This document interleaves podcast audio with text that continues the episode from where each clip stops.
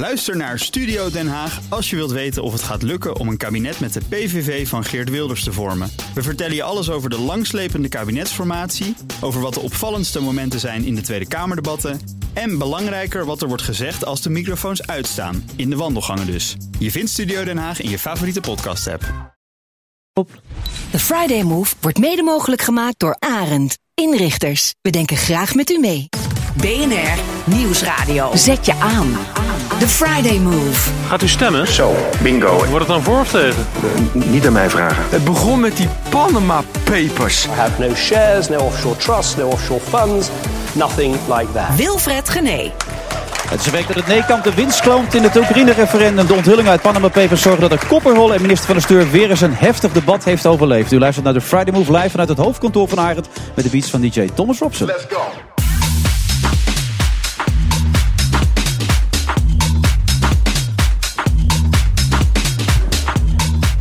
Volleyballer was zijn bijnaam De Hulk. Oh ja? Ja. Tegenwoordig is Toon Gerbrands algemeen directeur van PSV en tot half eh, zeven is hij mijn co-host. En de huiskamer van Mark de Hond is het toneel voor de try-out van zijn nieuwe theatershow. En hoe nu verder naar de nee tegen het associatieverdrag? Econoom Sylvester Eifinger heeft voor ons het antwoord.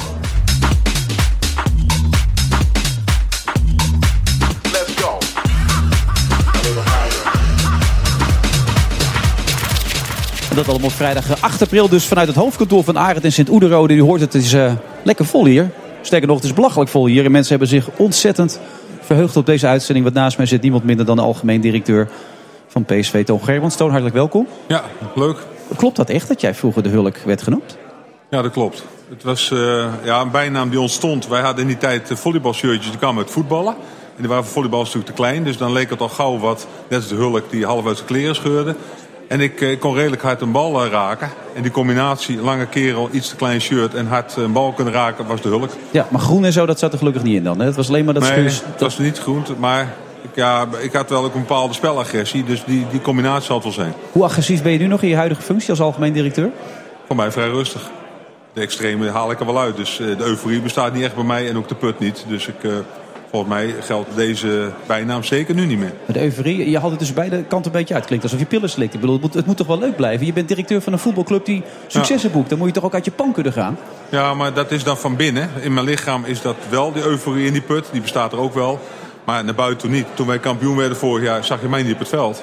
En als het dan even wat minder gaat bij de club, ja, dan, eh, het, dan krikken we het een beetje op en dan valt het ook wel een beetje mee. Dat is, eh, vind ik, de, de rol van directeur. Dus iets te veel op het veld, dat krijg je later ook weer tegen je. Dus je gaat nu kunstmatig tegen mij zeggen dat het best wel meevalt bij PSV dat ze nu op een tweede plaats staan. Dat is eigenlijk wat je nu al voorgenomen Nee, hebt. dat, dat valt sportief helemaal niet mee. Want eh, ons doel is, eh dat hebben we van tevoren uitgesproken, landstitel halen. En als we de landstitel niet halen, is het een mislukt seizoen. Oh, dat durf je niet al te concluderen. Als dat het, ja. ja, dat is dan meteen mislukt. Ondanks het feit dat je overwinterd hebt, wat een droom voor je was toen je begon Ja. bij PSV. Ja. Dat telt dan allemaal helemaal niet meer mee. Nee, maar goed, als je een doel uitspreekt eh, en je haalt het, dan roept iedereen goed gedaan. Maar als je het niet haalt op topsport, dan is het niet eh, net als de politiek gaan nuanceren. Dan is het gewoon een mislukt seizoen. Gefaald. PSV heeft dan je, mag, je mag er allerlei woorden voor gebruiken. Ik gebruik mis- mislukt en in topsport word ik voor gefaald genoemd. Dat vind ik ook wel prima. Want het doel is je haalt of je haalt het niet. En als je het niet haalt, dan zijn dat soort woorden, die worden voor gebruikt. Ja. Ja. Eh, waar lag het aan dan, als het nu mislukt? Als het nu misgaat, want de kans is aanwezig natuurlijk dat Ajax het niet met loslaat nu. Nee, maar zo praten we ook weer niet. Kijk, Oh. het is zo, je vroeg als het zover is, hoe zit het nou? Wat wij nu aan het doen zijn, is, eh, we kunnen maar één ding doen. Dat is vijf wedstrijden winnen. En als, ik denk als wij vijf wedstrijden winnen, dat we kampioen worden. Je denkt echt dat Ajax nog punten, bijvoorbeeld morgen bij Cambuur. Ik, hoop het. het wel natuurlijk, dat begrijp jij natuurlijk Ja, als Fries. Hè? Dat Sneek, daar weet je alles van natuurlijk. Maar Nee, maar het enige wat we, we kunnen doen is naar onszelf kijken. En als Ajax ook vijf keer wint, ja, dan sturen we een bos bloemen erheen. En Nee, dan, maar je zegt net, als PSV vijf keer wint, Ja. zijn we kampioen. Ja, dus dan denk ga je er dus sowieso vanuit dat Ajax nog punten Ja. gaat verspelen. En waarschijnlijk een keer verliest. Ja. Want als ze twee punten halen, of, eh, punten halen weet Ja. je wel, dan hebben ze nog een beetje doelsaldo. Dat denk dus ik, ja. jij zegt nu bij deze, Ajax gaat nog een keer verliezen. Nou, ik, dat denk ik, ja. Oké. Maar dan moeten wij zelf vijf keer winnen. Laten we er een mee beginnen. En, eh, kijk, en dan, dan denk ik dat de druk groot wordt en dat wij kampioen gaan worden. Dat denk ik. Maar dat is... Je kan ook zeggen, dat is de praat die jullie ook aan die tafel op vrijdag en maandag hebben... van verwachtingen uitspreken. Als Ajax zelf goed doet, winnen ze. Ik, ik, ik had liever twee punten voor gestaan dan twee punten achter, zal ik je eerlijk vertellen. Ja, dat kan ik me ook voorstellen. Want eh dan heb je zelf een eigen hand. Maar is dan de Champions League uiteindelijk een, een belasting en een nadeel geweest? Of toch ook de Ja. positieve kant ervan? Nou ja, spo- sportief bekeken heeft ons dat punten gekost. Dat is ook de analyse. Dus wij, wij, rondom die wedstrijd hebben we nog wat nodig verspeeld. Dat zie je overigens ook in het buitenland, maar dat is geen excuus. Want anders beginnen we daar weer over te zeuren. We hebben een mooie eh, jaar gehad. We hebben de Champions League goed gedaan. We maken een geweldige serie. Want hebben tien keer gewonnen, of elf keer gewonnen, één keer verloren en één keer gelijk. Ja, 43, En- 44 achter elkaar gescoord er ook. Elke Ja. wedstrijd gescoord Ja, of zo, dat toch? klopt, dat is ook een record. Ja. Dus heel veel dingen gaan goed. Alleen, eh, ik moet eerlijk zeggen, Ajax houdt ongelooflijk goed vol. En dat is ook de credits in topsport naar hun toe op dit moment. Want wij hadden gedacht dat we misschien eh, een paar punten meer hadden gehad ten opzichte van Ajax. Dat is niet gelukt. En we verloren de thuiswedstrijd zelf. Dus we moeten in de spiegel kijken. Ja, maar je zegt nog steeds, wij gaan kampioen worden als we alle vijf winnen. Dus dat vertrouwen is er nog. Hoeveel gaat dat schelen? We zitten op een, eh, op een business news radio, zei net meneer hier buiten. Maar we zitten op een business zender. Hoeveel, hoeveel geld het qua geld schelen dan? Als je niet eh 20 miljoen. 20 miljoen. Maar ja, kijk, even voor de beeldvorming. Ik mag er niet over praten, maar mochten wij tweede worden... dan gaan we natuurlijk alles aan doen om voor je de volgende Champions League... eh, die Champions League in te komen. En ik denk dat wij een ploeg hebben die dat zou kunnen halen. Ja, maar dan krijg je 35% van de opbrengst. En dan krijgt Ajax 65%, toch? Ja, van, van de marketingpool. Van de Dus niet van de ja. startgeld, niet van de premies. Dus dat kost ons een paar miljoen. Aan de andere kant, als je voorronde Champions League speelt, krijg je ook een paar miljoen. Het weegt niet helemaal tegen elkaar op, maar je komt aardig in de buurt. Ja, maar je mag er eigenlijk niet over praten. Je deed het stiekem een heel klein beetje, maar Ja. jij gaat er eigenlijk niet meer over nadenken. Nee, precies. Oké. Dan ga ik je er waarschijnlijk nog wel een paar keer naar vragen. Ja, deze uitzending. voor, ja. je kent me een klein beetje. Verder is het de bedoeling dat je met iedereen mee gaat praten die hier Ja, aan tafel komt. ik dus, eh, en ik, eh, ik weet dat je een mening hebt, eh, Toon. Dus steek die niet onder stoel of Nee, banken. gaan we doen. Gaat gebeuren. Zo naar de reclame. Mark de Hond, hij is er al. Tot zo.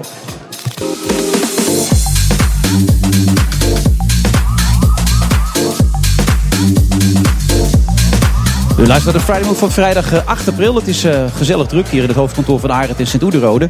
Naast mij zit eh Toon Gerbrands, algemeen directeur van PSV. Die zegt dat als wij alle vijf winnen, dan worden wij gewoon kampioen. En anders hebben wij gefaald. En we mogen niet over het falen praten. Dus gaan we dat straks nog een keertje doen. En inmiddels ook aangeschoven Mark de Hond. Mark, hartelijk welkom.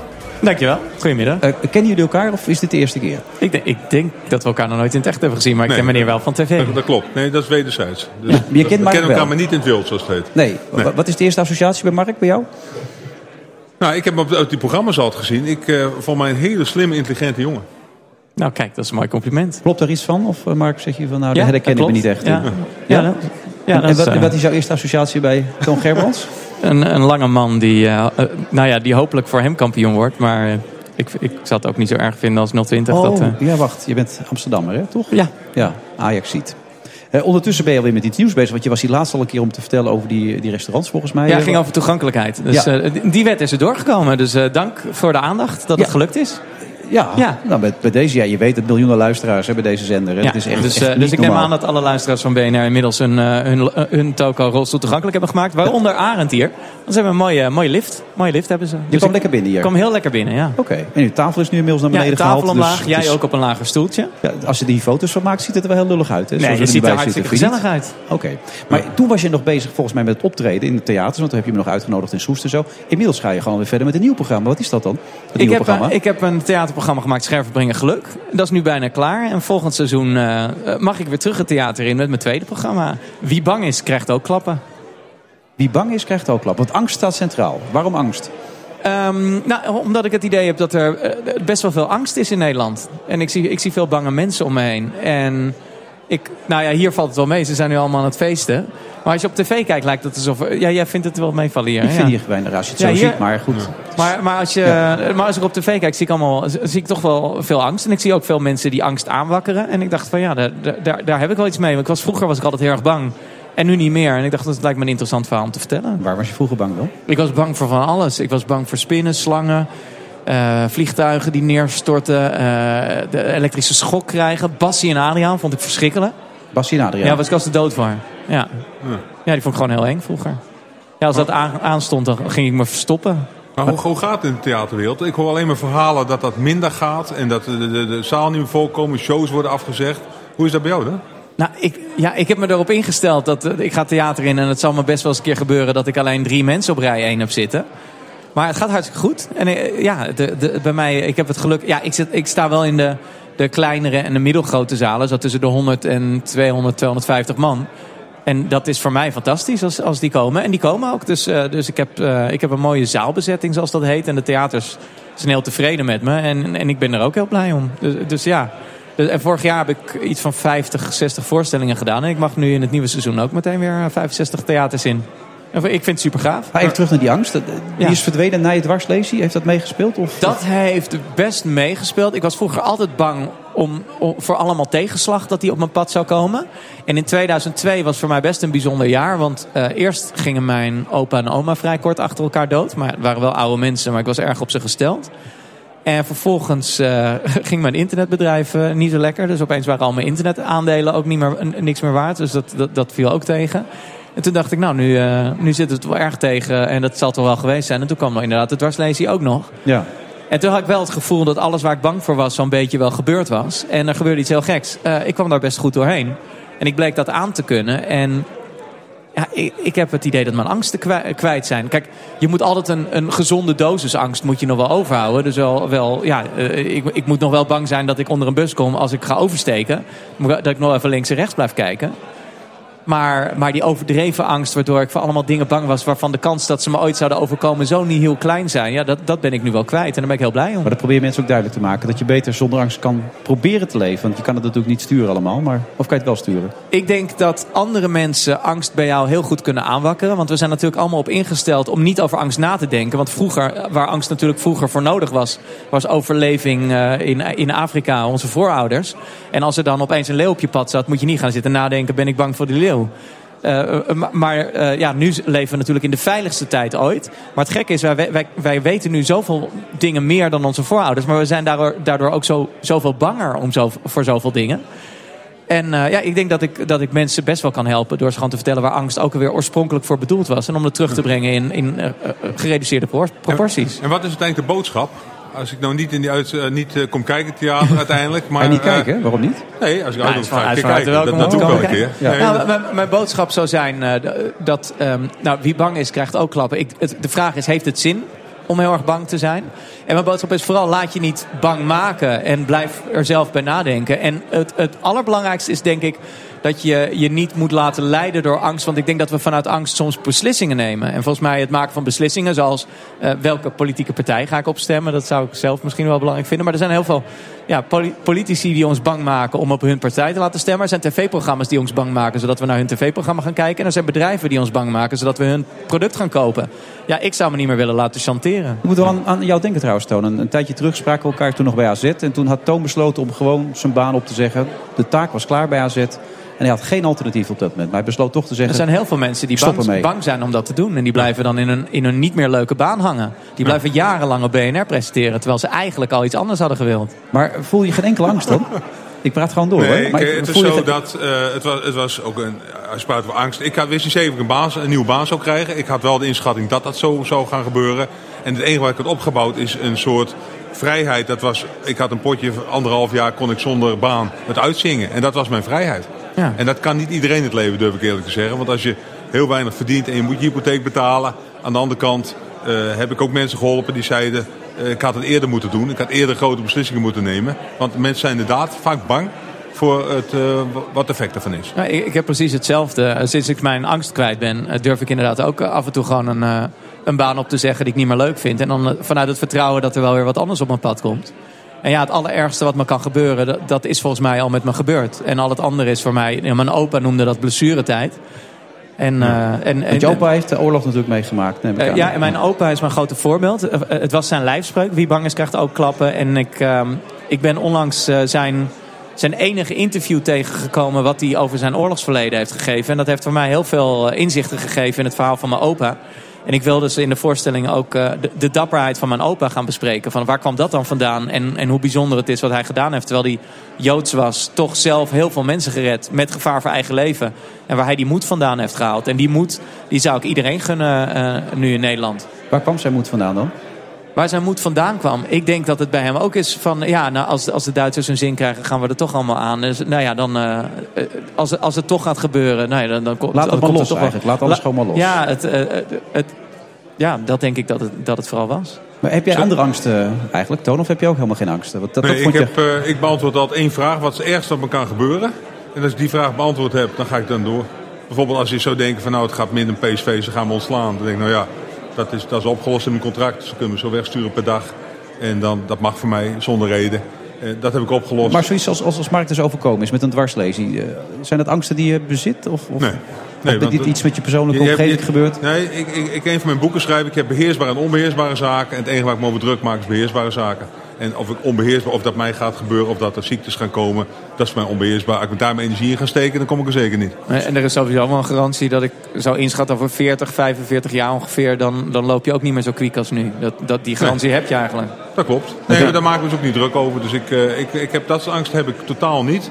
En eh, ik heb het ook wel met, als coach met sporters gehad. Dat als jij eh, ja, zeg maar een finale van de Europa Cup moet spelen, heb ik ook een keer meegemaakt. Niemand is zeker van een zaak voor ze begint. Daar heerst ook wel een soort angst van wat gaat er gebeuren. Zo'n titelrace waar we net over hadden. Een van je belangrijkste zeker? spelers kwam toch voor een finale wedstrijd naar je toe. En die had heel veel twijfels opeens, toch? Terwijl het een hele grote speler was. Ja. En hoe ging je daarmee om? Dat klopt. Nee, die, die, die had gewoon angst. Die, die dacht van, ik moet die wedstrijd straks gaan spelen. Wat gaat me daar gebeuren? En eh, ja, die kwam naar mij toe en die zei, ja, de opstelling staat niet goed. Terwijl we zes, zeven wedstrijden achter elkaar 3-0 hadden gewonnen in volleybal. Dat beter kan je dus niet doen. En toch zag je daar de angst eh, in zijn ogen. En hij moest die wedstrijd gaan spelen. Dus dat hebben mensen ook. En als je die angst weg kan halen. Ik zei toen, ja, zo bluff, maar dan veranderde de opstelling. Ik denk, ja, we hebben zes maanden over getraind om dit voor elkaar te krijgen. Maar toen zei nee, dat gaan we niet doen. Hij wilde even zijn verhaal kwijt, hij wilde even een moment hebben. Dus dat zijn gewoon angsten die bestaan. En ja, ook voor jongens die dus echt eh, ja, grote prestaties moeten gaan. Als jij de wereldkampioenschap eh, moet gaan spelen, is niemand zeker, ga ik je vertellen. Gaan ze allemaal nadenken, eenmalige kans, hoe ga ik het oplossen? Klopt een Ja, beetje, klinkt- het klinkt alsof hij mijn voorstelling ook inderdaad niet nodig heeft. Nee, maar hij schrijft het ene boek dat andere. Hij zegt, ik schrijf geen boeken meer. Hup, er is weer een Nou, nieuw boek. Ik, ik geniet pas echt van rolstoelbasketbal sinds het me echt geen reet meer uitmaakt wat het resultaat is. Dat ik alleen nog maar bezig ben met van moment tot moment mooie dingen doen op het veld. En sindsdien is, het pas, is het zoveel leuker zonder die faalangst er ook bij. Het is eh, leven zonder angst. Of in ieder geval met alleen maar gewoon een logisch, ja, rationeel eh, bepaald stukje angst. Maar gewoon niet veel meer dan dat. Dat is heel erg fijn. Ja, angst om grijs te worden bijvoorbeeld. Is Nou, die- dat gebeurt. Dat gebeurt. Ja, hè, dat is Dus, eh, verschrikkelijk. ja, zijn nou, die dingen, daar kan een ik, mens ik hoop een soort, soort George Clooney-achtige carrière nog met Nespresso-reclames. Dus En, ik, en eh, even voor de duidelijkheid, je gaat volgende week in je eigen huiskamer van je nieuwe huis, wat nog verbouwd moet worden, ga je een, een, een pop-up Ik, theater. kijk, ja, ik, eh, ik zocht een plek om te gaan try-out. En ik krijg volgende week de sleutel van mijn nieuwe huis. En dan... eh, ja, en, eh, ik, ga dus, eh, ik ga dus daar mijn pop-up theater eh, bouwen. En dan gaan we 36 eerst... mensen zijn welkom. Ja, ja, maar ik geloof dat er nog maar drie kaarten te koop zijn. Dus als er mensen heel snel naar markthond.nl gaan... kunnen ze nog, eh, nog net het laatste kaartje kopen. Maar ik heb er ontzettend veel zin in om, eh, om een nieuwe voorstelling uit te gaan proberen. Eén klein dingetje niet om het te verdedigen, maar ik hoorde jou wel zeggen, zolang je je baan nog leuk vindt, kun je toch beter blijven doen. Ja, je vindt het hartstikke leuk. Ik dit, vind het namelijk het leukste wat er is dit. Ik vind het misschien nog wel leuker dan tv dit. Dit is echt, het is altijd het. een feestje. Allemaal leuke mensen. Hè? Ja. Toch?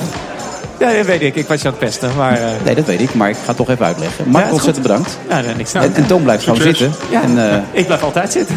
jij, oh ja, jij maakt hem. Heel goed. Tot zo. Na de reclame. BNR Nieuwsradio. Zet je aan. The Friday Move. Gaat u stemmen? Ja, ik denk dat wel. Ik denk dat, eh, ja. Wordt het dan voor of tegen? Eén campagne voor het verdrag en één campagne om mensen te overtuigen om überhaupt te gaan stemmen. Eh, en dat heeft ons uiteindelijk denk ik uh, genekt. Dus dit is een onmogelijke puzzel. Wilfred Gené. Bob van Oosterhout, Sylvester Eifringer en Hans Goosen zijn straks op de gast in deze uitzending van de Friday Move. Hij zit tot het half zeven. Toch Gerbrands?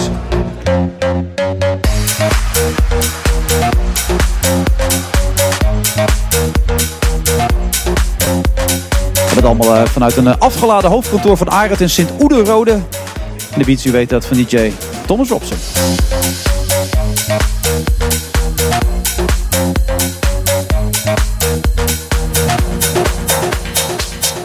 Dan op de Friday Move van eh, vrijdag eh, 8 april. U kunt nog reageren via onze Twitter-accounts. Bijvoorbeeld BNR Friday Move, Wilfred Gené. Heb jij er zelf een, Toon, eigenlijk? Een Twitter-account? Ja.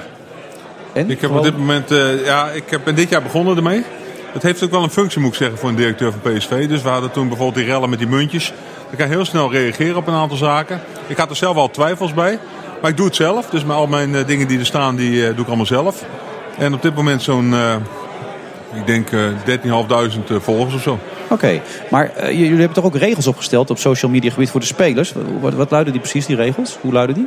Ja, dat is, als je in één zin zegt, is het zo dat ze positief moeten zijn. Niet te veel met anderen bemoeien. En interne informatie, bijvoorbeeld of je wel of niet speelt of een opstelling, eh, is niet handig om die erop te zetten. Deden ze dat wel eens dan? Nee, maar dan melden ze, ik ben weer beter en ik, ben weer, ik kan weer in de selectie en de grote kans dat ik speel. Ja, dat is niet handig. Nee.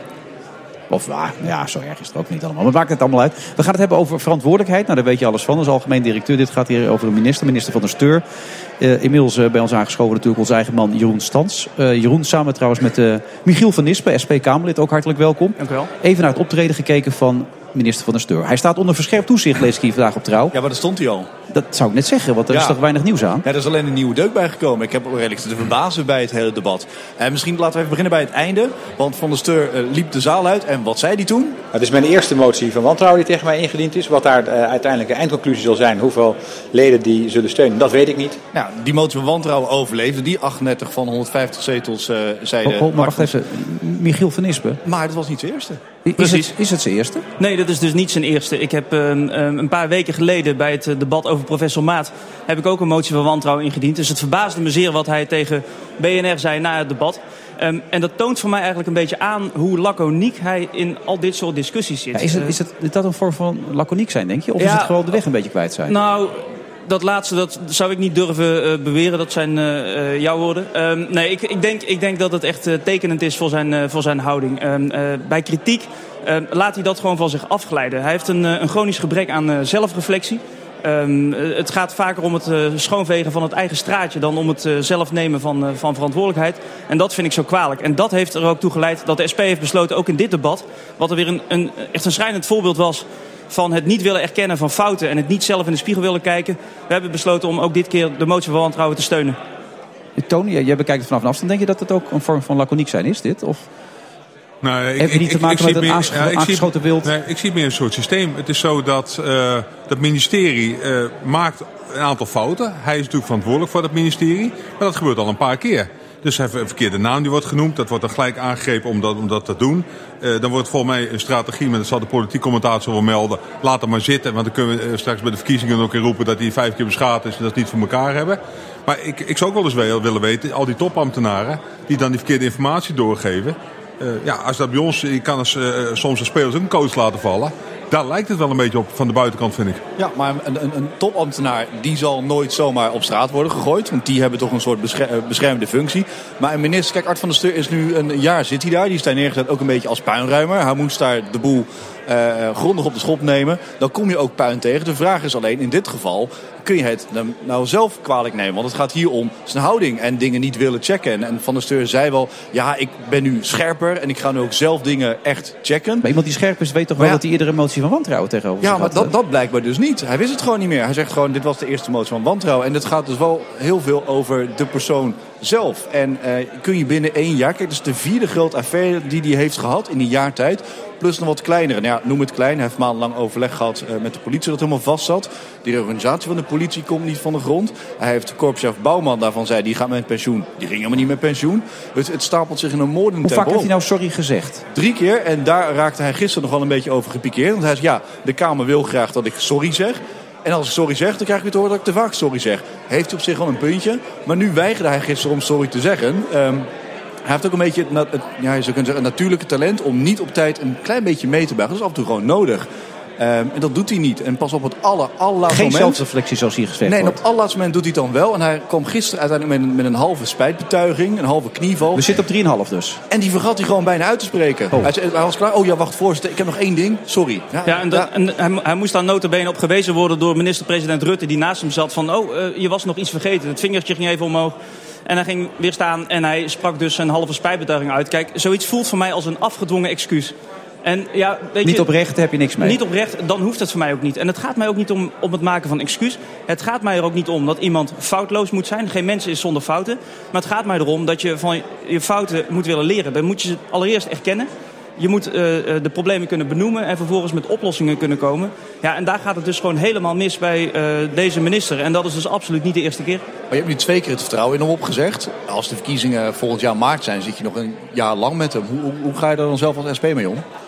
Um, professioneel. Ja, je kunt niet anders. Kijk, deze minister die heeft het vertrouwen van de meerderheid van de Kamer. En hij is dus verantwoordelijk. Dus wij houden hem ook verantwoordelijk. En um, weet u, het is niet eens zo dat het ons gaat om deze persoon van de minister. Kijk, wij, hebben, wij vinden inderdaad dat deze minister onderdeel is van het probleem... en geen onderdeel is van de oplossing. En daarom hebben wij het vertrouwen opgezegd.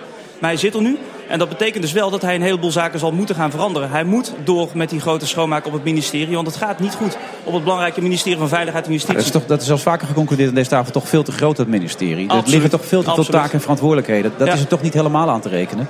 Dat, zou toch bij een volgende verkiezing waarschijnlijk in een nieuw kabinet toch weer anders zullen moeten. Nou, dat is in de eerste plaats de VVD aan te rekenen... die dit toch als groot superprestige ministerie heeft verklaard in 2010 al. Ja. Eh, zij zouden eh, Nederland veiliger gaan maken. Nou, daar is bar weinig van terechtgekomen. Er wordt gigantisch bezuinigd op veiligheid, op de verantwoordelijke diensten... op de politie, op het Openbaar Ministerie, op het Nederlands Forensisch maar zou een Instituut... andere minister, als, als deze minister weg zou gaan, zou die het beter kunnen doen op deze functie? Nou, dat is inderdaad de vraag. Dus, maar daarom zijn wij er ook voorstander van dat dat ministerie gesplitst wordt. Maar dat Eh, gaat nu niet gebeuren. Nee. Dat gebeurt pas na- in een volgend kabinet. En tot die tijd zit je met dat superministerie. Ja, dat is, dat is buitengewoon vervelend. Maar dat is dus wel veroorzaakt door de VVD. Laten we toch beginnen om dat vast te stellen. Dus het is nu ook aan de VVD. Nu zij weigeren daar opzij te gaan.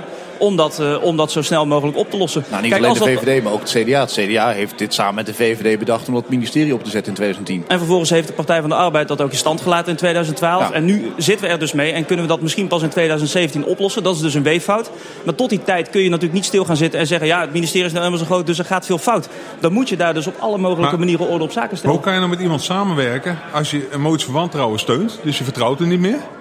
En dan zeg je, ja, dan ga ik daarna professioneel met hem samenwerken. Dat kan Dan niet denk ik, anders. Dat, ja? is mijn- Nou, dat dan is zeg mijn- je van, ik geloof er niet meer in. En laat, ik, eh, laat eh, de twee regeringspartijen maar uitzoeken. Ja. Maar ik vertrouw het niet meer. Als ik dat doe, dan zou ik dus ernstig mijn taak verwaarlozen als volksvertegenwoordiger. Want ik ben daar ook gekozen om ehm, eh, het, het, het beste voor te hebben met Nederland. Kijk, we kunnen nu niet zeggen, wij doen niet meer mee aan het debat over terrorismebestrijding. Want wij hebben het vertrouwen in deze minister opgezegd.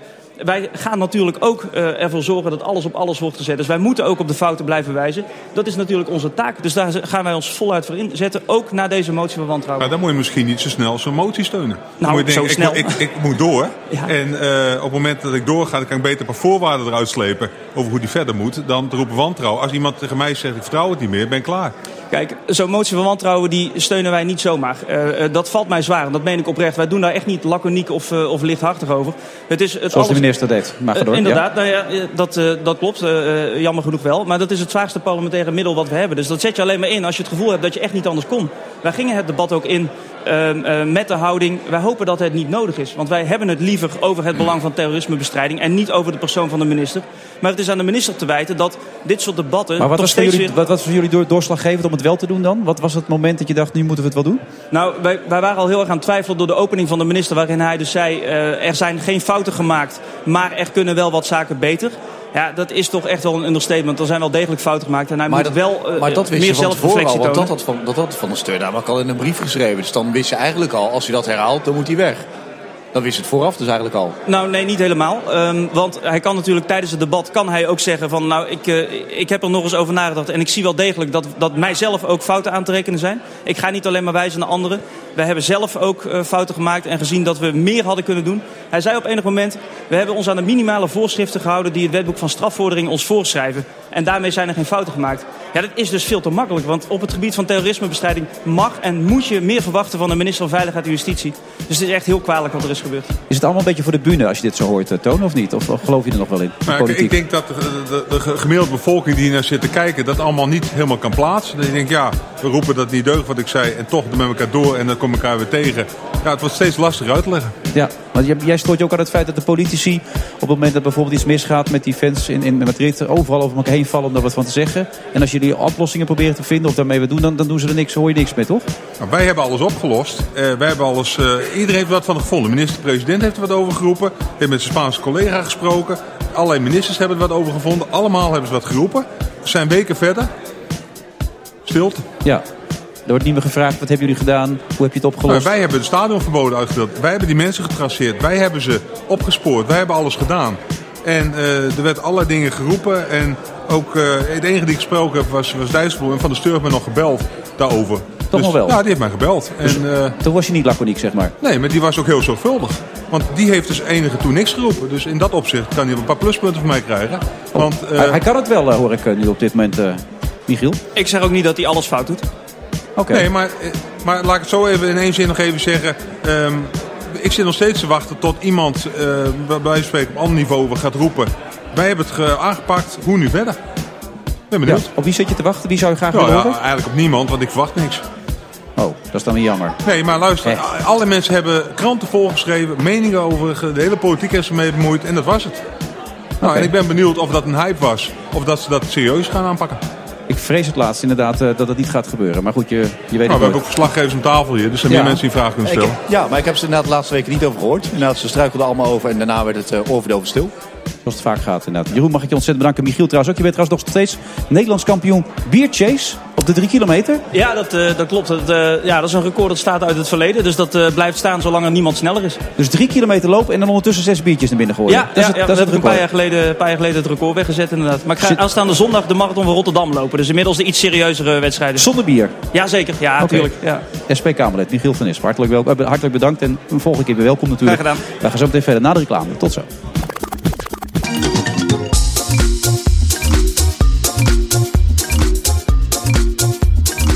Vrijdag eh, 8 april. We zitten hier tot half zeven bij Toon Gerbrands bij eh, Koninklijke Arend. eh, in het hoofdkantoor in eh Sint-Oederode. Was je hier wel eens geweest, eh, Toon? Sint-Oederode? Ja, Sint-Oederode wel, maar Ja? hier niet.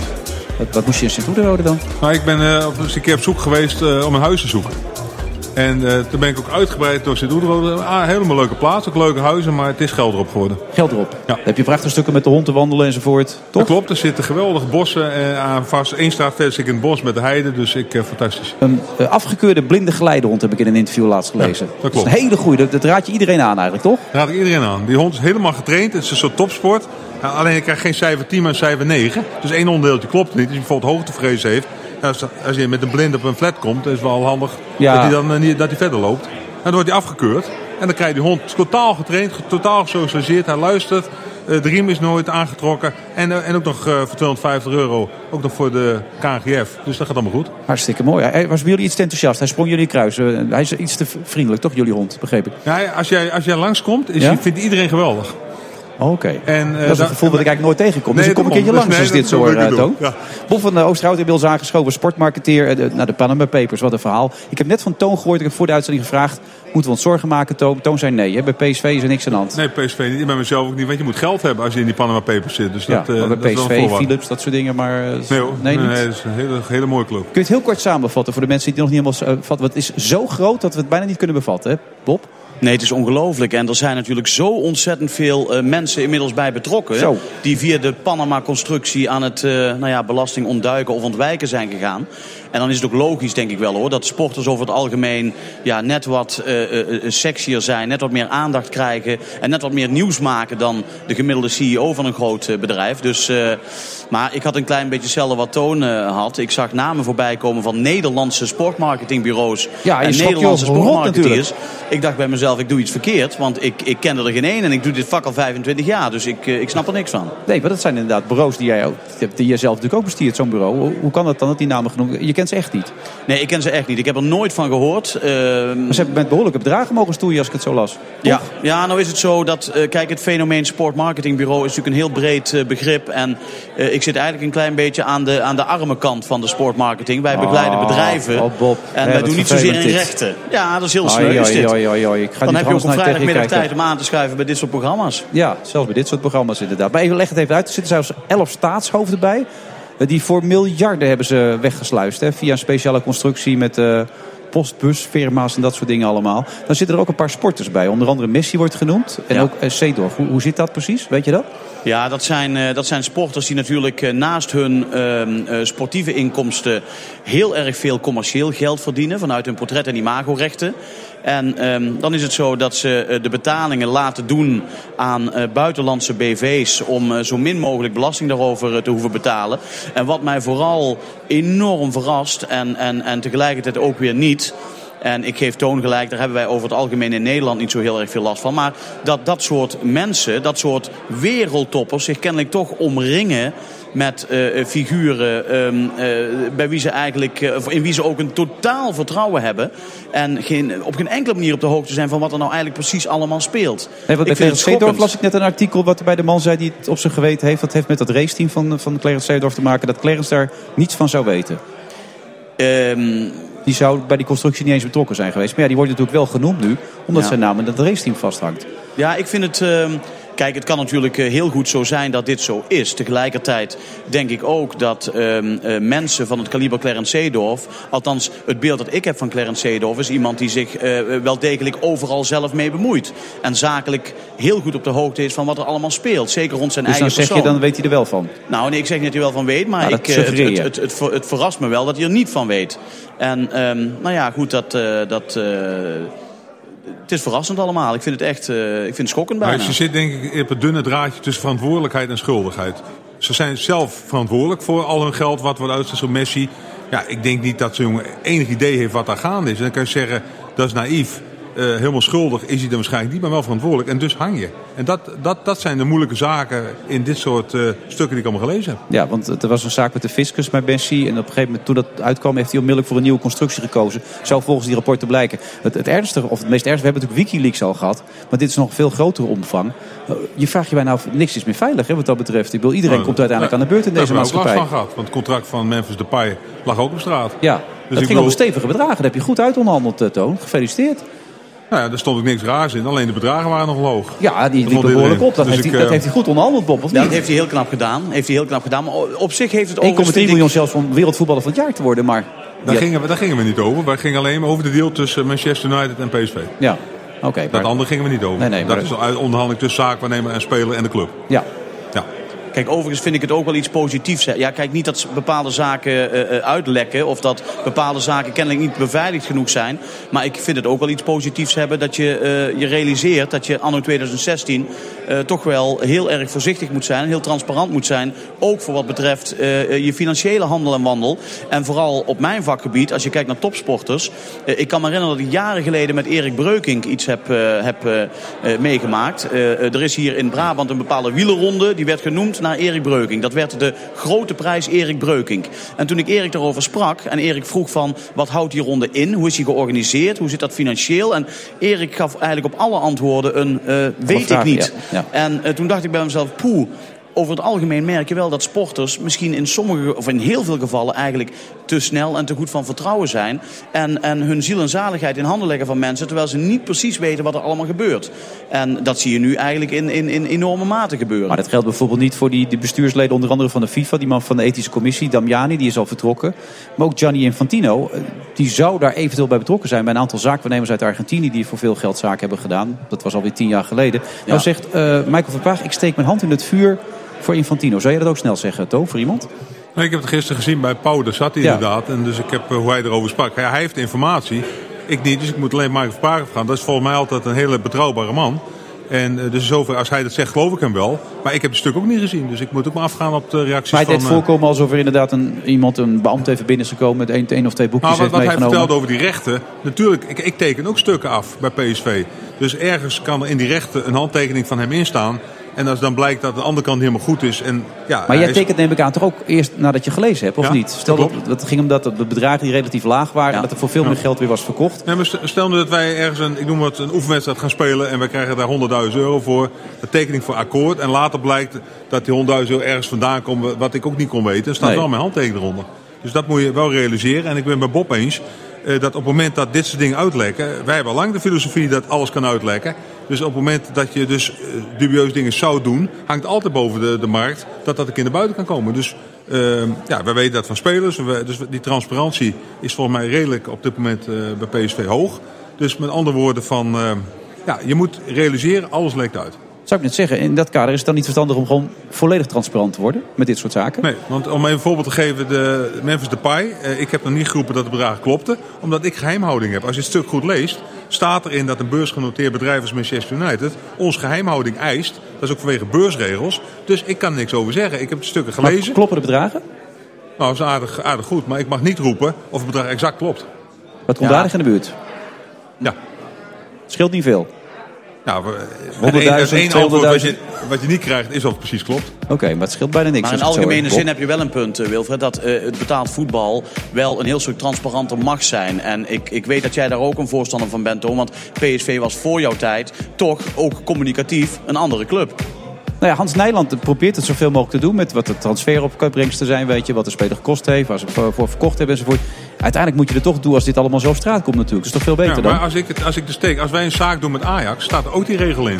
Beursgenoteerd, dus daar hou ik me aan. Dus als ik teken dat ik niks kan zeggen, dan doe ik dat ook niet. Nee, het komt in de buurt zeg je dan. En meer mag je niet zeggen. Precies. Ja, en behoorlijk in de buurt ook. Dat is wat je ook gezegd hebt. Dat is heel duidelijk.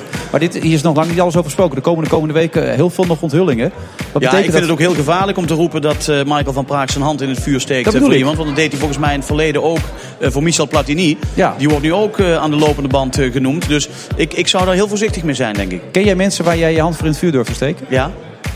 Eén zit er hier naast me. Ja, dat zou je doen? Ja. Voor Toon doe je het? Absoluut. Ja. Jij, jij ook voor Bob? Ja, nee, maar, Je moest- even nadenken, Toon. Ja, ja, ik Nee, maar ik wou er een zinnetje aan vastplakken. Daarom Ja. moest ik even nadenken. Dat ik denk, van, ja, dat doe je alleen maar als je mensen langer kent en weet hoe ze werken. En eh, ja, ook in soort, we hadden het over het woord vertrouwen met de politiek. Ja. Eh, dus als je er langer werkt, dan ontstaat er vertrouwenslaas en snap je wat Dat de vind je filosofie belangrijk is. voor samenwerking, zeg je nee, dat is de enige voorwaarde. Ja, en dat vertrouwen is tussen jullie groot, heb ik de indruk. Ja, dat is gegroeid in de loop van de jaren, Ja. durf ik hier te zeggen. Ja. Oké, dat is mooi om te weten, mannen. Eh, Mag je weer bedanken, Bob? Ja, graag Heel gedaan. bedankt voor je prachtige boek, eh, wat je aan iedereen uitdeelt volgens mij eh, over sponsoring. Nee, toch niet? Nee, nee, nee. Ik zou nee. al vijf maanden met zijn boek lopen. Ik had maar- er één in mijn auto liggen. Oh, oké. Bob, bedankt me weer. Tot snel. En eh, zoek even uit wie die andere sportmarketeers zijn die zoveel geld eh, enzovoort. En de paper, pannen en papers. We gaan zo meteen verder na de reclame. Tot zo.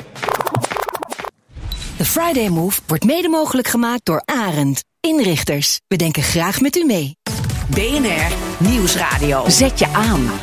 The Friday Move. Gaat u stemmen? Ja, we moeten eigenlijk over de democratie niet weten, maar als u mij een goede fles wijn aanbiedt, zeg ik altijd Wat ja. dan voor of tegen?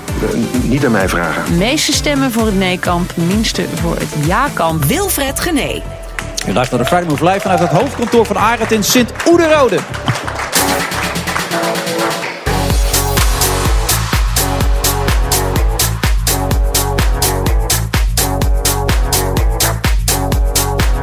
Met deze uitzending gaan we onder andere praten over het eh, Oekraïne-referendum. Verder hebben we ook hoogleraar robotica Maarten Steinburg. Die viert de winst van de voetbalrobots.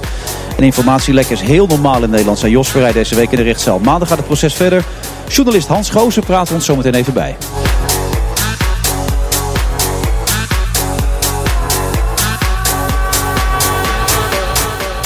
En naast me nog steeds eh Toon Gerbrands, algemeen directeur van eh, PSV. Die eerder in de uitzending zei, we gaan nog vijf keer gewoon winnen. En als we vijf keer gaan winnen, dan zijn we gewoon kampioen. Dus Ajax gaat sowieso punten verspelen. En dat is een op overtuiging die je hebt op dit moment. Zoals je ik, het nu ik- voelt. ja, ik zie hoe die, hoe die spelersgroep van PSV op dit moment bezig is. En eh, AZ was een heel lastig geworden, want ja, daar verwacht iedereen problemen. Nou, het werd 0-4, uiteindelijk 2-4, wel gewonnen. En we hebben nu vijf wedstrijden te gaan. En ik zie echt in die groep iets groeien. Onder mond, wij gaan die vijf keer gaan winnen. Oké, we gaan het allemaal meemaken natuurlijk. Eh, wat ik wel intrigerend vond, wat je net vertelde. De politiek laat dus niets meer horen. Nadat er een paar weken geleden enorm veel stennis is gemaakt over het gedrag van fans van PSV in Madrid. Hoe heb je dat zelf aangepakt? Nou, wat wij hebben ehm, zelf alle filmpjes die er eh, waren, hebben ge- eh, geanalyseerd. We hebben gekeken of we konden herkennen wie dat van PSV-supporters waren enzovoort. En die heb ik allemaal persoonlijk heb, ik ontmoet. En eh, ja, dat waren best af en toe ook indrukwekkende verhalen. Even los van de actie die gepleegd zijn, daar hebben we- hebben we ons van gedistanceerd. Kon echt niet Maar inderdaad. er zijn mensen ontslagen. Er zijn mensen die moesten zich op scholen melden bij hun kinderen. Er waren eh, op een gegeven moment eh, mensen ruzie kregen met de familie. Eh, dat heeft een gigantische impact gehad door de hele media-hype die eraan vast zat. Eh, wij hebben gezegd, eh, ja, jullie hebben dingen gedaan die helemaal slim waren. We hebben met ze over gehad. We hebben stadionverboden allemaal uitgedeeld tussen de 12 maanden en 36 maanden. Dat was het maximum wat je kon geven. Dat hebben we uitgedeeld. En toen werd het stil. Dus wij hebben gedaan wat we konden. En eh, ja, eh, nogmaals, pagina's vol met allerlei meningen. En wat ik zei, de hele politiek heeft zich ermee bemoeid. Eh, Minister-president van Spanje heeft zich ermee bemoeid. Eh, Maar allemaal- zouden die inmiddels met elkaar gesproken hebben? Die leiders uit Spanje en Nederland. En dat ja, er Rutte, eventueel... Rutte heeft gesproken, dat stond in de krant met de premier van eh Ja, dat Spanje. begreep ik. Om zijn excuus deze- aan te bieden. Over deze zaak. Ja, maar komt er En- een vervolg, denk je ook? Nou, dat weet ik dus niet. Dus ik heb, wat ik vertelde, ik heb minister van de Steur gesproken daarover. Verteld hoe we erin zaten. We hebben een persbericht gemaakt. We hebben, dat is overigens maar drie regels. En eh, 9 van 10 kranten nemen dat dus niet over omdat het een oplossing was. Maar je ziet ook dat die hype, die wordt eh, heel groot gemaakt. Daarna hoor je niks meer. Is ook zo weer weg. En dan doet ook niemand er wat mee. En ja, dat is ook weer een mooi leermoment. Eh, ook voor mij om dat weer te ervaren hoe het in elkaar steekt. Alleen, ja, ons imago's club. Wij waren met 4000 supporters waren we daar. En het imago is alleen dat alles niet deugde vanwege die muntjes gooien. En daar zullen we nog jaren last van hebben. En dat is voor een club heel vervelend. Wij hebben het aangepakt. We hebben gezegd, ja, zo, eh, zo moet het volgens ons. We hebben onze verantwoordelijkheid erin genomen. Ja, die hele buitenwereld die er van alles van vond. Ik heb niks meer gelezen en gehoord. Je zegt, daar gaan we nog jaren last van hebben. Maar beeldvorm kan heel sterk in een tijd als deze gaan. Omdat overal social media, allerlei soorten tv-programma's. Maar het gaat ook weer heel snel voorbij. Dat merk je nu al doordat de politiek Ja. er niks meer mee doet. Daarom zal het er ook niet jaren jullie kleven. Het gaat allemaal, het- niks beklijft toch meer vandaag de dag. Nee, Dus- maar op het moment dat wij ergens weer er iets zou gebeuren met een supporter van ons in de komende drie jaar, dan roepen ze, oh ja, dat waren ook die muntjesgooiers op dat plein. Dus ik, bedoel, ik snap heel goed hoe dat, hoe dat allemaal werkt. En ik vind het ook niet erg en ik wil het ook uitleggen. En ik ga het ook niet, eh, wat daar niet goed ging, is niet goed gegaan. Daar mag ook duidelijk over zijn. Alleen, waar ik me dan aan stoor, is het feit dat iedereen daar mening over heeft. Ik had, het, ik had ook wel chic gevonden, eh, voordat iedereen de mening ging uiten, dat één iemand misschien uit het kabinet had gebeld. En gewoon gezegd, luister, waar zijn we mee bezig? Hoe gaan we dit aanpakken? We hebben met de officier van justitie gesproken. We hebben over de rechtshulpvraag gehad, want Ja. dat werd ook allemaal geroepen. Dus als er rechtshulpvraag komt, kunnen we dan met elkaar samenwerken. Alles hebben we gedaan. Nou ja, en nogmaals, we zijn 2,5 week verder en te stil. Maar strafvervolging is er eigenlijk niet mogelijk onder de Nederlandse wet. Het is toch de jurisdictie daar Ja, van ik, Spanje? Ik heb dat ook niet bedacht. Alleen, het werd wel geroepen door iedereen. Ja, maar strafvervolging kan en toch dat bedoel ik met van, bel dan even en zeg dan even hoe we met elkaar omgaan. Of hoe dat verder moet, of hoe dat in elkaar zit. Het ligt bij Spanje nu. Ja. Dus, eh, Die, alleen, zou- die zouden misschien nog actie kunnen ondernemen tegen deze ja, jongens. maar ja, volgens mij worden alleen maar mensen die gigantische problemen veroorzaken of halve moordenaars uitgeleverd. Ehm, ik neem niet aan dat die muntjesgooiers in die lijst staan. Nee. Eh, je sprak met die jongens. Schrijnende gevallen zeg je ze nu en dan problemen op het werk, school, noem het allemaal maar. Wat dreef ze precies? Konden ze het zelf verklaren? Nee, je moet even onderscheid maken. Eh, Als je de filmpjes bekijkt, er, er werd een bankbiljet in de fik gestoken. Ja. Geen discussie over. Eh, er was iemand, er was iemand die liet opdrukken. Ja. Geen discussie over. Ik bedoel, laten we dat even wegpoetsen. Eh, maar eh, ja, er gebeurde met die bedelaars het een en ander op dat plein. En er was een groepje van vier jongens. Waarvan ze op een gegeven moment met die bedelaars zeiden... luister, als jullie nu weggaan, dan gooi je wat muntjes. Eh, dan is het klaar. Nou, een van die jongens gooide dat, die werd gefilmd. Ja, die kwam overal eh, naar voren in Pauw en eh, allerlei uitzendingen, NOS Journaal. Die had geen leven meer. Nee. Dus ook in zijn omgeving waar die werkte in een dorp en hij moest zich op school melden. En eh, ja, die, die zitten daarover. Dus jongens, luister. Ja, het is veel wat ik gedaan, het is stom wat ik gedaan heb. Maar ja, ik moest kijken wat dat voor impact aan mij gaat. Dus hele levens zijn verwoest voor mensen. En, en hoe is er gereageerd op door de harde kern van PSV en de rest van de supporters? Nou ja, die, die, eh, die harde kern, daar heb ik mee gesproken. Dus eh, we hadden afgelopen woensdag een eh, overleg erover. En ik dus ga uitleggen hoe we gehandeld hebben, wat er speelde, hoe het in elkaar stak. En ik doe in ieder geval mijn verhaal. Ook zij doen hun verhaal, hoe zij er tegenaan kijken. En ehm, nou ja, dus daar ga je met elkaar over praten. En ik, volgens mij was dat een goed gesprek. Over dat zij begrijpen dat, dat ik alleen maar handel in het belang van, van PSV. Ehm, dat het imago wat we hebben. Want wij waren daar met 4000 supporters. We kregen alleen maar complimenten. We zijn drie keer eh, uitwedstrijden gehad. We hebben 100.000 man een feest gevierd of kampioen werden. Geen onvertogen woord. Nee. En, dan, en dit soort grappen, ja, dat is dan slecht voor ons imago. Merk je nou ook die stap naar, van AZ naar PSV dat het nog weer een gradatie hoger is? Hier wat je hier allemaal meemaakt? Dat is factor 10. Factor 10 zelfs? Nee, daar bedoel ik mee van als ik dan vroeger ergens een lezingje had in de Kripiets, dan kwam er echt niks in door het ons dagblad. En als ik hier op een lezing roep, moet ik me realiseren dat dat of wordt getweet of dat dat een landelijke krant haalt. Dus misschien een van de uitspraken die ik hier vandaag doe ook wel, dat is PSV. Oké, maar dit vind je wel lekker die druk? Daar kun je mee omgaan? Nee, maar ik vind het leuk. Het is, het is een leuk format en ook over meerdere onderwerpen meepraten. Daarom zit ik hier en ik zit hier vrijwillig. Ja, maar dat doe je toch alles in je leven hopelijk vrijwillig? Of Ja, zijn dingen Nee, maar ik doe eh, de dingen die ik niet leuk vind. Ik ben er nooit bij het programma van eh, VI geweest, maar daar ga ik niet heen. Echt niet? Nee, maar Waarom ook niet maar ook niet bij, ook niet bij stuursport. Dat weten ze van mij. Dus ik, eh, daar gaan, gaan voetbalmensen om tafel zitten. En, eh, dus ik kies dingen die ik leuk vind. Het is wel een mooi, mooi uitgangspunt eigenlijk. Hè? Dan kun je ook niet zoveel Ja, maar problemen dat zou iedereen in zijn leven moeten doen, toch?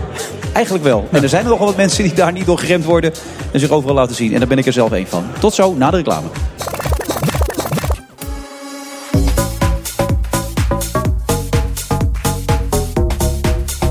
Naar de vrijdag van vrijdag 8 april. We zitten Sint Oederode bij de Koninklijke Arend, eh, waar het nog steeds razend gezellig is. Er gaan allemaal hapjes rond. Zijn het, zijn het gezonde hapjes eigenlijk, eh Toon? Of, of? Nee, voor jou niet. Nee, het, ja, het is ook niet heel slecht en we drinken wat water. Oh, ik zie wel allemaal bitterballen zit jij steeds aan, hè? Ik heb twee bitterballen gehad, heerlijk. Ja, maar met dat lange lijf kun je wel wat kwijt, toch? Die ik blijven niet hangen. vanavond hardlopen, dus dan is het vooraf. Als de hulk nog steeds. Of, eh.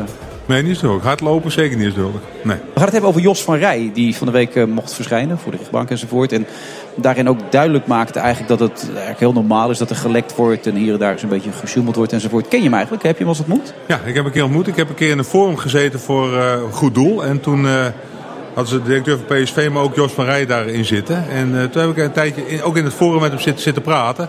Ook wat, ik vroeg wat hem deed, omdat zijn broer ook nog eens een keer was opgepakt. Ja. Dus de hele familie die had een bepaalde naam. En ja, dat, dat, dat deed hem ook wel wat. Dat, dat merkte kwam dat ontroerde hem ook wel toen ik over zijn broer begon. Ja, en ik heb deze week gevolgd wat, wat daar gebeurd is. En ja, dan wordt er eigenlijk gezegd, ja, zo'n vertrouwenscommissie, het woord vertrouwen valt vandaag weer. Maar eh, wat daar gebeurt, hoezo vertrouwenscommissie, dat, we gaan dat even proberen te coachen, zoals het heet. Dat is Ja. ongeveer de boodschap. En wat vind je daarvan? Dat die cultuur zo... Ja, ik, ik vind dat niks. Ik bedoel, als je afspraken maakt met elkaar, eh vertrouwens. Ik had net over de contracten van Manchester United. Als ik daar sta dat ik niks mag zeggen, dan zeg ik niks.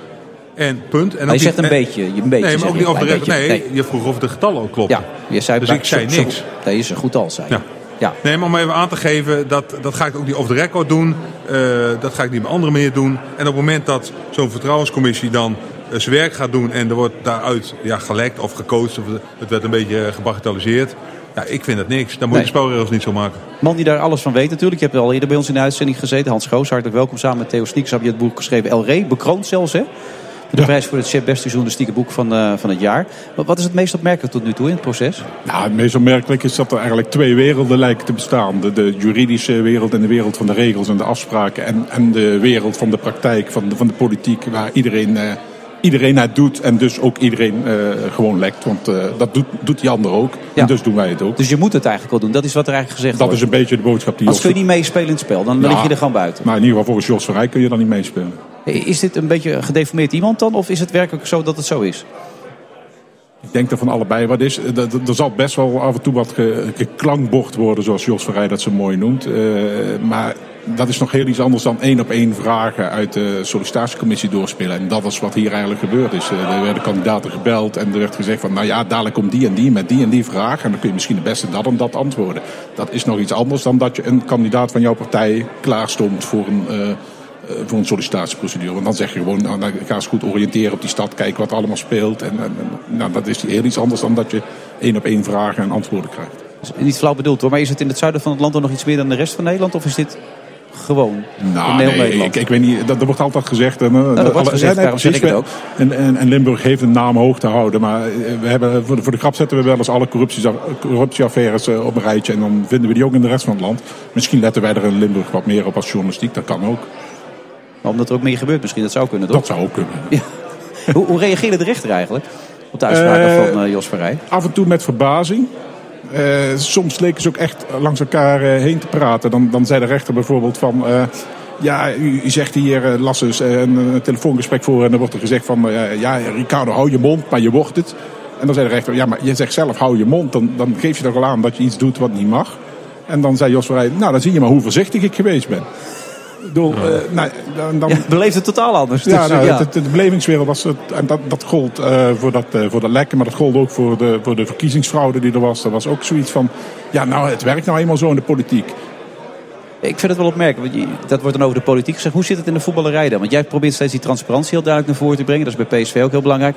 Maar goed, Twente bijvoorbeeld is een club waar we dus hebben kunnen zien dat het eigenlijk ook een beetje op die manier ging. Wa- Ja, wat, maar- wat, wat is common goed dan? Ja, maar goed, ik, ik, ik werk niet bij Twente, dus ik weet niet hoe, wat daar gebeurt. Ik lees alleen de kranten en ik eh, volg af en toe het programma en dan zie ik ongeveer hoe, het- hoe, het- loopt. Ja, maar we hebben inmiddels overal kunnen lezen dat zaakwaarnemers opeens extra premies hebben gekregen. Dat er overal lijken Ja. uit de kast kwamen. Dus er zijn dingen die je weet, die Nee, heb je maar, kunnen lezen. maar, dat, dat kan allemaal nog. Je kan zeggen, ik geef een zaak van neem extra premie. Dat, is, dat mag, als je een deel van je geld kwijt wil raken op die manier. En het is een part of the deal. Alleen het, het gaat erom om dingen buiten de boeken te houden. En Ja. ja. dan kom je uit op dingen die strafrechtelijk dus niet kloppen. Of belastingtechnisch niet kloppen. En dan kom je in de problemen. Dus met andere woorden, ik maak onderscheid tussen het beleid wat een club voert. En daar kan ik me eens niet mee eens zijn. En de strafrechtelijke kant die dus pakt. Dus als ik bewust dingen buiten de boeken hou, ja, dan zit ik fout. Maar goed, omdat de andere clubs in Nederland nu hebben geklaagd over FC Twente. Hebben gezegd, ja, maar dit is niet eerlijk. Zo, zo werkt het natuurlijk niet. Want wij zijn daardoor benadeeld. Wat vind jij daarvan dan? Nou ja, er zijn een aantal clubs geweest die hebben gezegd: luister, kijk, we hebben een soort ranking. Je krijgt een soort uitbetaling van tv-gelden. op basis van de resultaten van de afgelopen tien Ja. jaar. En eh, een aantal van die clubs, eh, kijk, de clubs boven Twente, die hebben daar geen last van. Maar de clubs onder Twente, die zouden last kunnen hebben als Twente een andere ranking had gehad. Dus lager was geëindigd, hadden zij twee of drie ton per jaar meer geld gehad. En die zijn, eh, die zijn gaan klagen en zeiden: luister, is dit allemaal goed gegaan? En gevraagd om dit te onderzoeken. Ja. Het is, het is een vorm van gewoonte geworden, merkt je op een gegeven moment bij Twente. Daar, daar gaat dus Jos Verrij ook over praten. Eh, volgende week begint pas het echte vuurwerk. Wat, wat kunnen we daar allemaal verwachten? Nou ja, goed, volgende week, eh, de zwaarste beschuldiging is de beschuldiging van corruptie. Dat hij eh, is omgekocht door de projectontwikkelaar die heel veel zaken in Roermond heeft gedaan. Ja. En die komt aanstaande maandag pas aan de orde. Dit was eigenlijk het, het kleinere bier, eh lek uit de vertrouwenscommissie en, en de verkiezingsfraude. En dat is ook echt gebeurd, denk je, van die steekpenning allemaal enzovoort? Nou ja, goed, dat moet justitie bewijzen. Ja, het is altijd gevaarlijk om te stoelen. Nou ja, goed, eh, eh, wat wij hebben gesignaleerd en ook in ons boek hebben beschreven... is dat er een, een, een schijn van belangenverstrengeling eh, jarenlang en evident was. En eh, dat is ook wel bevestigd. Maar of dat daadwerkelijk eh, steekpenningen zijn betaald... Ja, goed, ik, ik ben nog heel benieuwd waar het Openbaar Ministerie allemaal mee komt nu. Die hebben nog wel wat meer achter de hand waarschijnlijk, toch? Anders zouden ze... Ja, goed, anders hadden ze al in ons boek hoeven te laten lezen. Maar Ja. nee, nee, ik denk dat die, die hebben mensen kunnen ondervragen... wat wij natuurlijk eh, niet kunnen ondereden en dat soort dingen. Dus, Nou, nou is hij nog steeds gemeenteraadslid en statenlid in Roermond. Is- dat niet een beetje vreemd dan, dit? Nou ja, goed, eh, in- Remond heeft hij nog steeds eh, de, de, de status van de weldoener, van de, van de man die de stad omhoog heeft gestuurd. En ja, goed, dat is ook voor een deel terecht, want de werkloosheidscijfers zijn door alle projecten die Van Rijen met die projectontwikkelaar heeft gerealiseerd, is die werkloosheid ook flink, eh, flink gedaald. Eh, maar in Remond kijken ze naar vooral. eh, ik vergelijk het altijd met voetballen. Als we toch met voetballen bezig zijn. Je kunt kijken, als je een wedstrijd wint, dan zeg je wel: oké, ik heb gewonnen. Je kunt ook zeggen: ja, ik heb gewonnen omdat ik iemand omver geschopt heb. Omdat ik buiten spel stond. Of omdat ik het doelpunt met de hand heb gemaakt. Ja, wil je zo winnen? Of, ja, dat is een beetje de vraag. In Remond kijken ze vooral naar de, de gewonnen wedstrijd. En, en op andere plekken kijken ze wat meer, meer naar de manier waarop die overwinning tot stand gekomen is. Wa- waarom duurt een rechtszaak zo lang? Want eh, ik kan me niet aan de indruk onttrekken dat dit een hele interessante zaak is, ook voor de rechters. Omdat de bekende Nederlander is, veel publiciteit erop. Het duurt drie weken. En je zou denken, het aantal beschuldigingen zijn helder.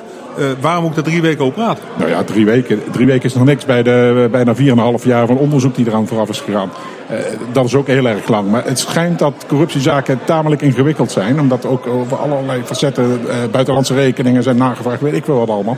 En dat schijnt allemaal heel erg te rekken. Eh, ja, goed. eh, de- of die dagen allemaal nodig zijn, weet ik niet. Maar tot nog toe wel. Dus eh, het zijn a- 17 dagen, dat is lang.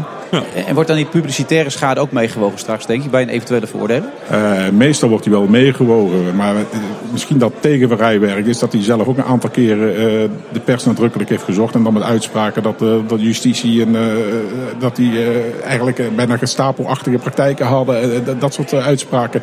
Eh, corrupte, corrupte bende heeft hij het ooit genoemd.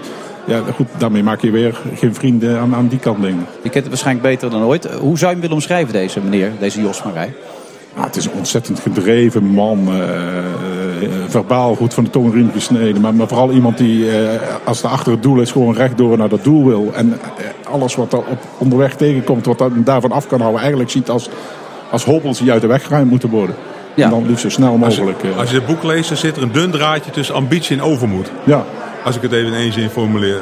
Ambitie Ja. is als het lukt, dan noemen ze het ambitie. En mislukt het, is het overmoed en heb je net de dingen fout gedaan. En dat, dat had ik het gevoel bij hem een beetje. Ja, en het, is eh, eh, misschien ook wel een beetje net te lang aan de macht geweest. wa- Waardoor je, eh, je kunt beter een paar mensen om- je heen hebben die ook eens af en toe zeggen van Jos, dat moet je niet doen. Of, of die, die zeggen van ja, maar je kunt het ook zus of zo bekijken. In plaats dat je alleen maar mensen om je heen hebt die zeggen van oh goed Jos, je doet het prima. Ik denk dat dat bij jullie ook is. Als, als er niet mensen om je heen hebt die af en toe zeggen van ik weet niet of ik dit zou doen.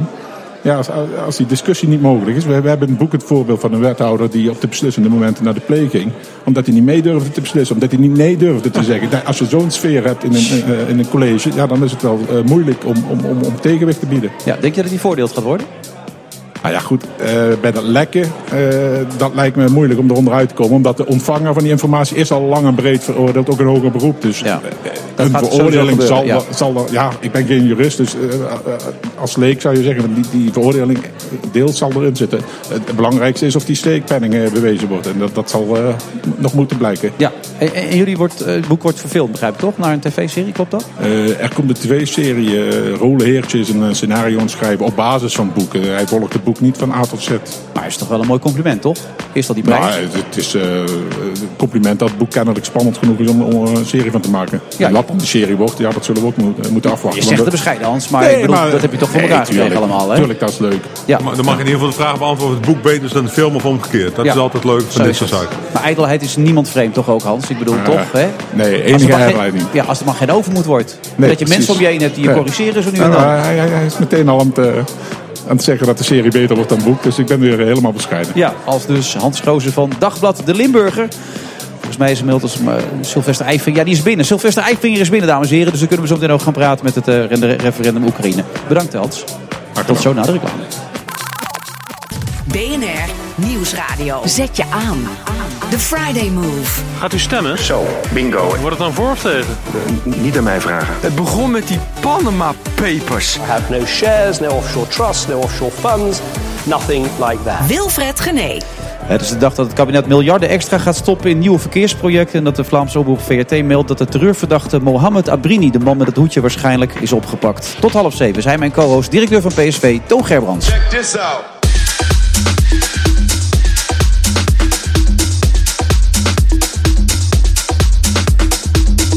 Dat allemaal onder de klanken van DJ Thomas Robson. We zitten hier vandaag in het hoofdkantoor van Arend in Sint-Oederode. En inmiddels is hij binnen. Hij woont hier in zijn achtertuin. Om de hoek zegt hij Sylvester Eijvinger.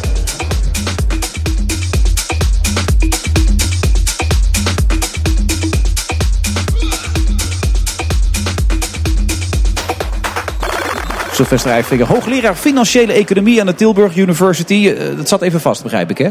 Uh, de A58 is altijd een probleem. En dat heeft te maken met het feit dat er gewoon te weinig banen zijn. En vooral bij Oorschot dan is vernauwing. Dus dat is altijd... Uh, ja. en, en, de fiets was geen optie, begrijp ik, om langs de achtertuin? Nee, fietsen doe ik niet meer. Nee, echt Tenminste niet? niet op zo'n uh, afstand, nee, nee, Maar je fietst nog wel eens? Ik fiets wel, ik fiets, maar ik ben een mooie weerfietser. Gert-Jan Verbeek zeggen, moet je file eerder gaan. een file eerder? Ja, dat zegt Verbeek altijd. Echt waar? Ja. En dat werkte dan. Dan kwam je nog net op tijd binnen. Dat klopt, precies. Ja. Ja, Gertje Verbeek heeft toch altijd een hele aparte theorie. Dan ben je nog met Australië geweest, toch? Ja, ook nog. Ja. Deed hij dan ook nog iets leuks? Dat je een beetje lol maakte met z'n tweeën? Of was het altijd heel serieus overal maar naartoe en kijken? En... Nee, wij, wij, wij stonden op het hoogste gebouw in Melbourne. En uh, uitzicht te bekijken. En dan kan je in een heel klein hokje staan. Uh, erbuiten, dan lijkt het net weer neervalt. En toen Verbeek erin stond, kwam een aardbeving. Dat was de eerste 100 jaar. En uh, dat geboorte begon te trillen. En hij stond in dat hokje. En uh, dus over leuke dingen gesproken. En wij dachten dat het een grapje was. Dat ze dat uh, hadden geanceneerd. En toen Ja. we het hotel. En toen breaking news voor de eerste 100 jaar in Melbourne een aardbeving. En hij stond in dat hokje. Maar hij was relaxed zelf nog steeds? Of was hij in Ja, paniek? nee, ja, dat vond hij wel uh, interessant. Dus hoe spannender het is, hoe beter. uh, Dus we doen ook wel eens leuke dingen daar. Ja, en Gert-Jan is een leuke gozer. Maar veel belang. Heb je trouwens, eh, ben je dat, heb je het referendum, heb je gestemd van de week of niet? Nee. Waarom niet? Nou ja, luister, eh, om, drie redenen. Eh, punt 1, het is raadgevend. Dus met andere woorden, geen duidelijkheid over ja of nee. Eh, twee is, ik heb erin verdiept dat de financiële paragrafen die er al waren, die waren vastgesteld bij meerderheid door de Europese Unie. Dus daar hadden we niks over te zeggen. Dus het grootste deel was al besloten. En dan had je nog een klein politiek deel. En daar mocht je dan je mening over geven. Dat vind ik niet duidelijk. En dat blijkt nu wel, want iedereen gaat nu over verdiepen hoe we dit moeten gaan uitleggen. Hoe we moeten gaan onderhandelen. Dus of een referendum is duidelijk ja of nee, dan wil ik mijn mening erover geven, maar niet in deze situatie. Oké, okay, Sylvester Eijvinger wel gestemd? Of? Ik heb niet gestemd. Ik heb zelfs uh, op een zeker moment vooraf uh, gezegd dat ik één ben tegen uh, een referendum, omdat het een raadgevend referendum. Het is geen bindend referendum. En zeker dit referendum wat nou, nauwelijks vlees of vis is, hè, met die drempel van 30 procent. En bovendien verhoudt het zich niet met zeg maar, onze parlementaire democratie. Kijk, we hebben natuurlijk dit verdrag is afgetikt in de Eerste en Tweede Kamer door de Staten-Generaal. Nou, eh, en dat betekent dus gewoon dat je altijd in problemen komt als 300.000 handtekeningen verzameld kunnen worden. Nou, dat is in deze internettijd heel makkelijk. Ja, je kan er dat zelfs een televisiering mee winnen, weet ik uit eigen ervaring. Dus, uh, oh. hè? Ja. nou, dan weet je gewoon dat dat dus nu, uh, nu uh, men ervaring heeft met dit, dit uh, nieuwe fenomeen. Er gaat meer komen. Ik had uh, begrepen dat uit een poll op een zeker moment uh, 47% van de respondenten al zeiden dat ze over al dan niet uittreden uit de Europese Unie willen praten. Nou ja. En dan is natuurlijk in wezen... Maar die, die initiatiefnemers hebben dat toch ook geroepen. Dat ze eigenlijk zeggen, dat Oekraïne interesseert ons ja. helemaal niet. We willen inderdaad gewoon helemaal uit de EU. Ja, maar dat was het probleem. Kijk, het probleem was eerst die 30% drempel. En dat is natuurlijk gekomen. Het was een soort polderachtig compromis om D66 tegemoet te komen. Nou, twee partijen waren principieel tegen, CDA en VVD. Die hebben ook geen campagne, of nauwelijks campagne gevoerd. Nou, dan hebben dus, uh, op een zeker moment heb je dus dat nu 19% van de Nederlandse bevolking uh, tegen heeft gestemd. Tegen Oekraïne, tegen de EU, misschien tegen het kabinet. En je krijgt dus nu een onmogelijke uitslag. Want wat moet je hiermee? Hè? Nou, Nu moet- zegt, we moeten luisteren naar die nee-stem. ja, maar wat moet je nou eh, doen als een verdrag al in wezen in werking is getreden? Het handelsgedeelte, het financiële, wat eh, Toon ook zei, die, die, dat is in wezen al in werking. Er zijn nog een paar paragrafen die niet in werking zijn. Maar militaire, politieke paragrafen. Maar uiteindelijk is het natuurlijk een onmogelijke situatie voor Rutte, voor het hele kabinet. En eh, dat is ook de reden waarom ik altijd principieel tegen referenda ben gaan. Ik ben niet gaan stemmen om strategische redenen. Ik ben tegen een referenda. Omdat, kijk, als je nou naar een land kijkt wat referenda eh, eigenlijk tot een soort volkskloren heeft verheven. Dat is eh, Zwitserland. Ja. Daar heb je dus vanwege de kantons en de federale structuur... heb je gewoon een referenda-democratie. Nou, dat is prima. Dat werkt heel anders. Maar moeten wij je niet aan beginnen. Nou ja, je Wij hebt hebben de een- parlementaire democratie. Ja, Ja. Het, is, het, is, het is half zwanger zijn, hè? Ik bedoel, eh, kijk, je hebt of een parlementaire democratie... en dat verhoudt zich niet met referenda... of je hebt een referendumdemocratie zoals de Zwitsers dat hebben. En dat is ook allemaal prima. En de, de federale regering met al die kantons, met al die talen... die luistert naar de uitkomst. Het is ook bindend. Zijn bindende referenda. Dan heb je er ook wat aan tenminste. Want hier, dit er gaat aan. nergens over eigenlijk. Dit gaat nergens Heeft 40 over. miljoen gekost dit, hè, wat nergens over gaat. Eh, ja, het 40 miljoen eh, die we beter hadden kunnen besteden. Maar wat ik nog erger vind, is dat dus eh, op een zeker moment het politieke proces, wat al ontstellend lastig is met zoveel partijen in de Tweede Kamer, nog eens extra onder druk wordt gezet door een stelletje, nou ja, eh, toch eh, belhamels, laten we zo maar zeggen. Jan Roos en zijn Ja, belhamels. ze- zijn belhamels. eh, leuke belhamels, maar wel belhamels. Die op een zeker moment dan toch het hele politieke proces verstoren. En ik denk gewoon dat nu dit zo gelopen is als het gelopen is, denk ik dat de belhamels, deze of andere belhamels, nog wel vaker naar het instrument van een referendum gaan grijpen. En dat gaat toch het En dan is het einde zoek. Dat is wat dan jij is het zegt. einde zoek. En daarom zeg ik gewoon... In Negeren wezen die past boel. die referendumwet aan. Voor mij wordt schaf je hem af. En als je hem niet wil afschaffen... ga dan ze kijken naar veel intelligente oplossingen. Dat je het niet zoekt in de opkomst van 30%. Maar dat je bijvoorbeeld denkt van... nou luister eens, wij vinden dat 30% of 40% of 25% dat gewoon tegen moet stemmen. Dan ga je het gewoon kwantificeren, niet in de opkomst. Dan kan er ook geen strategisch gedrag zijn. En nu heb je dus eigenlijk dat heel veel mensen twijfelden of ze nou voor moesten stemmen of niet moesten stemmen. Of strategisch moesten stemmen. En dat is niet goed. Het is niet goed dat er zoveel onduidelijkheid is bij een referendum. En de vraag is inderdaad, moet je nou over de Oekraïne een referendum hebben? Ik denk dat er nog wel belangrijke problemen in de wereld zijn Nou, op dat dit zei, moment. Euskal Akjol zei dat ook. Want ik had in eerste instantie nog het voornemen om te gaan stemmen. Dus zat ik woensdagochtend alles nog eens rustig door te lezen. Ik denk, ja, dat moet ik inderdaad helemaal niet gaan doen. Het is eigenlijk te gek voor woorden dat we hierover gaan stemmen. Wat je ook zegt, niet eens bindend. Wat, wat zijn we met z'n allen aan het doen? We geven 40 miljoen uit aan iets wat uiteindelijk bijna niks, niks kan veranderen, weet je wel. Nee, Dus, eh, nee, maar Wilfred, het is omgekomen door het volgende probleem. D66 wou een referendum hebben. Nou, dat, staat, dat, dat, dat is een van hun en vorige week staat Pechtold hier en die begon er wel een beetje van te balen dat we hier een referendum over hadden. Exact. Maar ja, goed. Die ja, wilde je- referenda. Ja, oké, Ja. maar dat heb je dan niet voor het uitkiezen.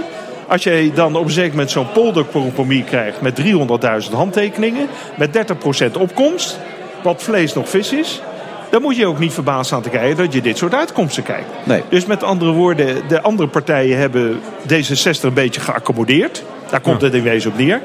En nu heeft de minister van eh, Binnenlandse Zaken, Plasterk, die heeft gezegd... ja, eigenlijk is het toch een beetje onverstandig dat we dat gedaan hebben. Maar ja, we kunnen natuurlijk niet direct na dit referendum het allemaal veranderen. En er komt er iets anders bij. Wat moet Mark Rutte nou doen?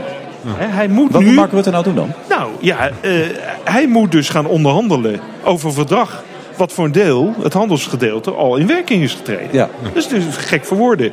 Dus één- Worden we er eigenlijk beter van? Dat was een van de argumenten. Dat zei Pechtold hier ook. Er komt veel handel uit voort. En in, Oekraïne wordt het ook alleen maar beter. Terwijl Nou. daar wordt gezegd dat is helemaal niet waar. We worden allemaal helemaal niks heel beter beperkt. van. Ja. Voor Oekraïne is het belangrijker dan voor ons.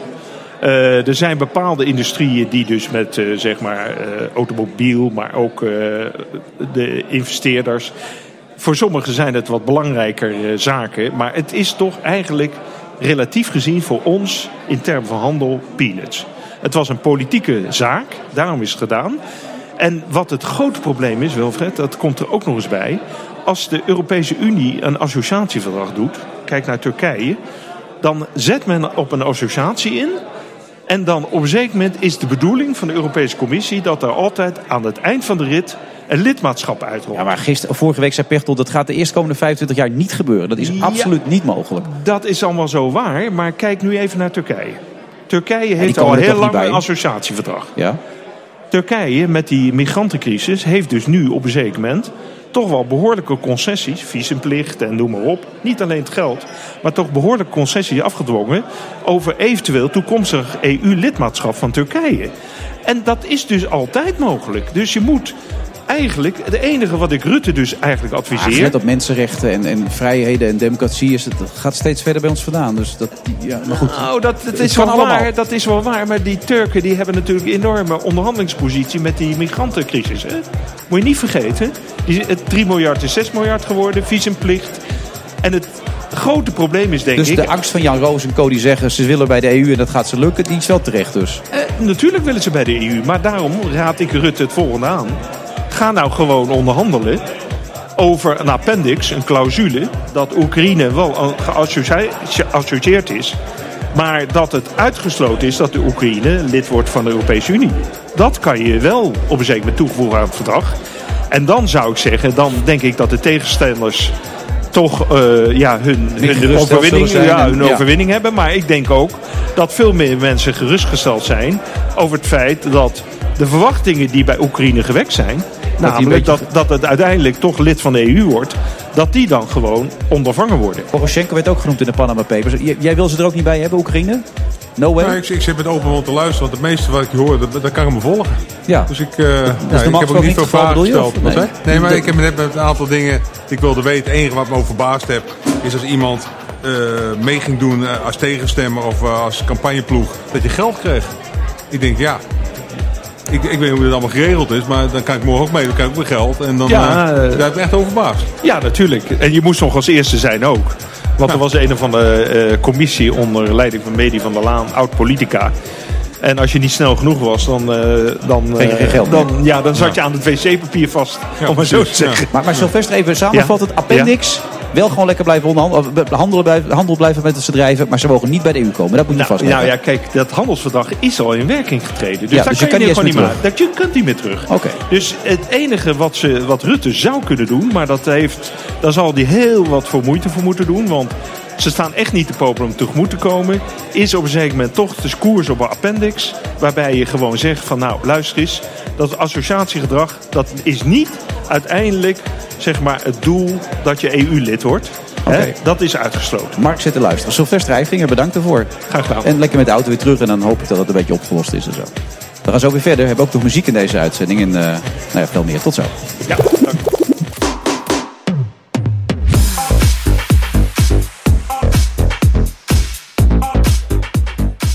Luistert naar de Friday Move van de 8 april. Ik zie dat Sylvester Eiffinger en Toon Gerbrands zich eh, tot elkaars netwerk aan het verbinden zijn. Op dit moment kaartjes worden uitgedeeld, telefoonnummers. Ja, je vindt hem een interessante man, begrijp ik, eh, Toon? Ja, ik vind het een interessante man met eh, heldere denkbeelden. En zou die nog iets voor PSV kunnen betekenen? Of, of... Geen idee, daar ken ik hem niet goed genoeg voor. Maar je, je laat je graag omringen hè, door mensen waar je mee eh, geïnspireerd raakt. Hoe, hoe werkt dat bij jou? Ja, ja, als ik mensen tegenkom die, die waar ik denk aan iets van leren, dan bel ik ze gewoon op. Ja, ik las ook dat je boek, als je die mooi vindt, dan ga je gewoon de schrijver gelijk opbellen. En dan ga je ook gewoon een gesprek met hem aan en dan wil jij contact ja, met hem Als ik echt interessante mensen heb, dan... wat net nog naam die we uitwisselen, Joost Oebelkas bijvoorbeeld. Nou, dat zijn interessante mensen. Eh, ja, die hebben, hebben verhalen beleefd. En daar kan ik wat van leren. Want Jij bent nog lang niet uitgeleverd. Er- komt een Nee. nieuw boek voor jou uit, toch? Een zesde boek alweer. Hoe, hoe heet dit boek? Ja, ik zeg met een big, smile, want ik heb altijd het. laatste boek was. Maar eh, Het eh, ja, in september, dat? oktober komt dat uit. Dat heet eh, De Magie van Topmanagement. En dat is eh, op het leeftijd waarin ik nu zit. het gaat over management.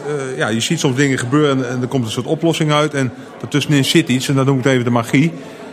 En maar dat ga ik iets persoonlijker maken. Dus ook dingen die ik echt meegemaakt heb in de praktijk. Die andere die boekjes heb ik nog niet alle grote voorbeelden neergezet. Maar nu gewoon uit de praktijk van wanneer ik eenzaam was, wanneer ik twijfels had. Dingen die ik meegemaakt in de praktijk bij AZ, bij PSV, maar ook in andere omgevingen. Dus eh, het is iets kwetsbaarder boek volgens mij. Een kwetsbaar boek. Kwetsbaar Op je boek. 58ste. Ja, nou, dat is wel een leeftijd dat je zelfvertrouwen hebt dat je wel dingen kan delen, denk Ja, ik. wa- wanneer zat je het diepst? Want bij AZ heb je natuurlijk die crisis meegemaakt. Dirk Scheringa die Ja. wegging, geld, eh failliet Nee, bijna. ik heb eigenlijk nooit diep gezeten. Nou, je zegt net heel iets persoonlijks kwetsbaars. Je Ja, hebt nooit diep gezeten. Nee, nou, kwetsbaar betekent ga, dat, je wel, kopen, dat boek. Jawel, dat, een je, een dit. dat je een keer kan vertellen van...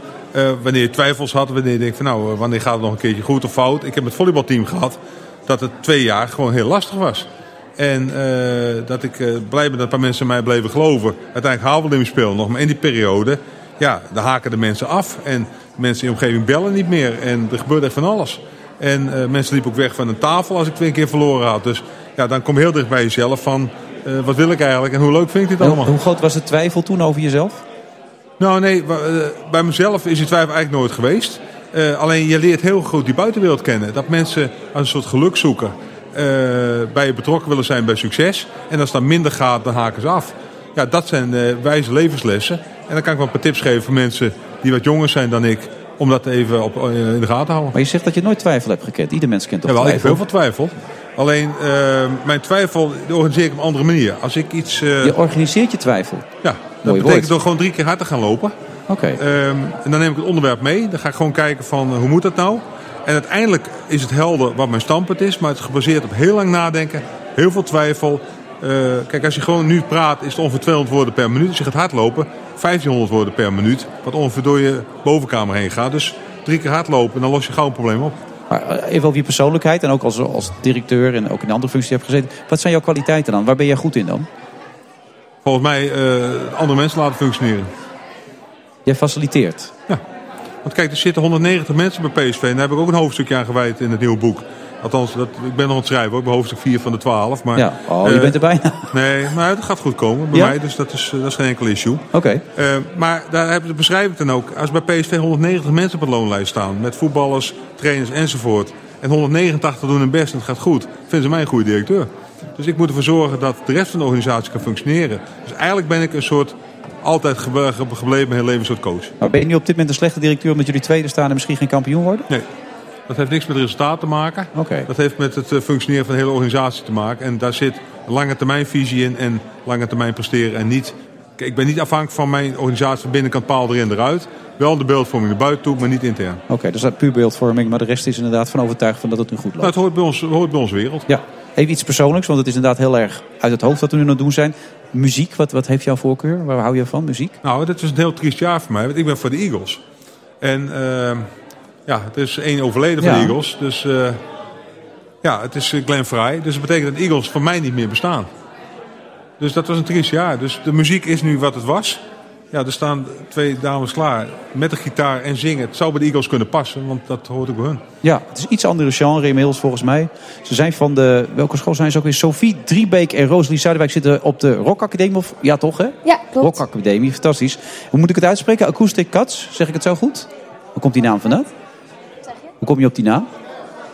Ja, begonnen als een grapje en eh, het werkt gewoon goed. Tilburg, Brabant.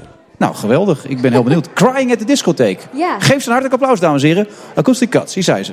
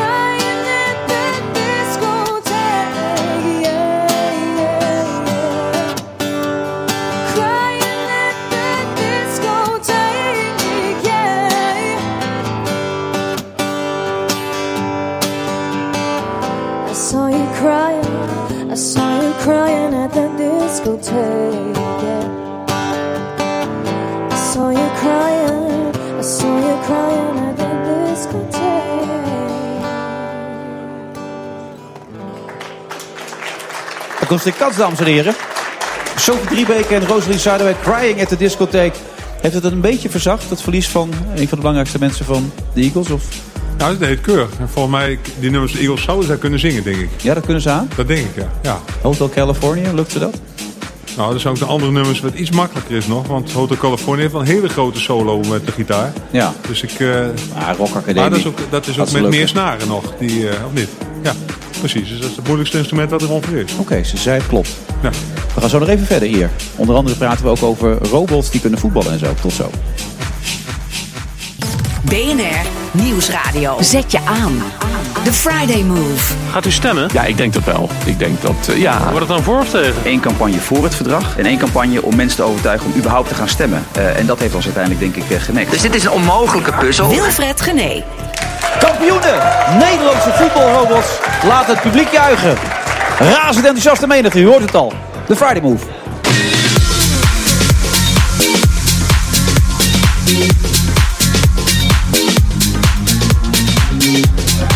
En dan weer het eh, laatste half uur van deze uitzending van de Friday Move. 8 april, we zitten op het hoofdkantoor van eh, Arend in Sint-Oederode. En de muziek, u weet dat, DJ Thomas Robson.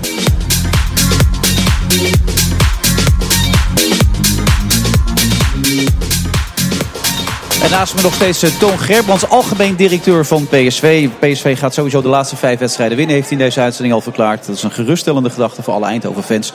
Maar de titel, gaat die binnenkomen of niet? Er is sowieso al een titel binnengehaald en dat is hartstikke mooi. Daar gaat ook hoogleraar in robotica eh, Maarten Steinburg alles, boeg moet ik zeggen, alles over vertellen.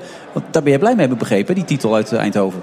Ja, het is zo dat ik ben, toen ik net bij PSV begon te werken, dan ga je langs allerlei ja, prominente plaatsen. En één was de TU Eindhoven. Ja. En eh, ja, de grote baas Jan Mengelers, die, die leidde mij daar rond. En toen kwamen we ook bij die, bij die voetballers, die robotvoetballers. En ik dacht nog dat het met een pookje gebeurde. Maar dat is helemaal niet zo. Ze zetten ze aan. En op dat moment doe je niks meer. Dus ze zijn zo geprogrammeerd dat ze alles zelf moeten beslissen. En bij, in mijn geval mocht ik ook nog een, eh, een penalty, maar ik mocht keepen. Ja. En die robot ging een pengel op mij nemen. Volkomen kansloos. Echt niet, niet in de Nee, buurt zelfs? niet, niet in de buurt. Ze meten natuurlijk precies volgens mij, maar dat kan, eh, kan hij beter uitleggen ja. dan ik. Ja. Precies waar ik sta, of ik beweeg ja of nee, de hoek, de snelheid, kansloos. Ik denk dat je zelfs Jeroen Zoet nog een behoorlijk probleem zou hebben om die bal tegen te houden. Klopt dat, meneer Steinboeg? Ja, Nou, ze kunnen heel hard schieten. Ja, dat klopt.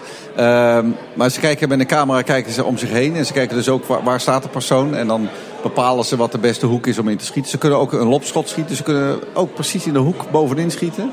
Gewoon heel precies eh, gericht. En, eh, en ze schieten vooral heel erg hard. Ja. Maar hebben we straks als mensen nog kans om tegen, tegen deze Nou, de hele bedoeling van, eh van RoboCup, we doen als, als team mee met de wereldwijde RoboCup-wedstrijden. Die zijn een jaar of twintig geleden in Japan ontstaan. Ja. En de bedoeling is om in 2050 een robotteam te hebben wat dan wint van het dan men- beste menselijke team. Maar dat moet toch tot Ik denk 2050? zelf- ik denk zelf dat het eerder komt. Ja, als ik denk, nou hoor van Toon, wat ze nu al kunnen. Nou ja, dat schieten gaat goed. Maar als je ze gewoon echt laat voetballen... dan ben je als, als, als mens toch nog wel sneller dan de, de, de robots eh, vaak. Ehm, maar je ziet dat ze steeds beter worden. Ik denk zelf dat dat eerder gaat gebeuren. Dus zeg 2030, hè, een jaar of 15... dan gaan de robots echt het bens- beste menselijke team kunnen verslaan, denk ik. En wat, en wat ook wel interessant is, als je praat over open innovatie. Dat eh, alle kennis die dus de winnaar heeft, dat, dat vertelt ze me, ik weet het nog Ja. steeds, maar dat kan ik zo wel beamen. Dat wordt dan beschikbaar gesteld aan alle concurrenten. Dus die kunnen vanuit daar weer doorontwikkelen. En dan moet je mee proberen. Dus je kan alles kopiëren wat ze Ja. hebben. En dan ga je weer door. Ja, dus elk jaar moet je echt heel veel beter worden en echt innovatief zijn. Want alles wat je hebt gedaan dat jaar, dat, dat publiceer je op internet. Ja. Zelfs de software. En, en alle andere teams kunnen dat dus bekijken. Eh, en dan moet je dus echt gewoon door eh, innoveren om te zorgen dat je daar erop weer nog zich weer wel mooi, bent. toch, zo'n Erg principe? goed. Ik vind dat, ik vind dat de beste vorm van open innovatie. Dat lijkt mij ook. Maar Europees kampioen, gevierd. Hè? Ja. Stadhuis Ja. neem ik aan. Burgemeester erbij. Nou ja, we, zijn wel wat bier, gewend. We zijn wel wat gewend. We zijn in 2012 en 2014 zijn we wereldkampioen geworden. Oh, het begint een beetje te wennen, begrijp en, ik. eh, en, maar wat, wat interessant is, we, hebben, we zijn niet alleen nu Europees kampioen geworden met onze voetballende robots. Dat is die, die mid-size league heet dat. Hè. Dus robots van 80 centimeter hoog, 5 tegen 5, helemaal autonoom. Maar we zijn ook Europees kampioen geworden met onze zorgrobot. Onze Amigo en onze Sergio. Ja. Dat zijn eigenlijk robotische systemen die ontwikkeld worden voor de thuiszorg in de toekomst. Maar wat interessant is, we hebben dit weekend, afgelopen weekend, dus bij de Europese Open Kampioenschappen, hebben wij de nummer 1 en de nummer 3 verslagen van de wereld. Dus de nummer 1, die wereldkampioen was nog vorige keer in, eh, in eh, China was dat. Eh, die hebben wij nu verslagen in het Evoluon. En daar waren we erg trots op. Dus ons het Team is ook Europese kampioen. Maar bovendien hebben die dus de wereldkampioen Maar wat, gaan deze, wat doen deze robots en wat gaan ze in de Nou, die robots die kan je bijvoorbeeld, die hebben allerlei eh, huiskamersituaties, zoals we hier ook een beetje bij Arend zitten. Hè, die banken, die eh, flesjes water. En wat zo'n robot bijvoorbeeld moet doen in zo'n wedstrijd, is dat die robot die komt naar je toe. En dan moet je tegen die robot zeggen, haal voor mij een glaasje water. En dan moet hij snappen wat je zegt.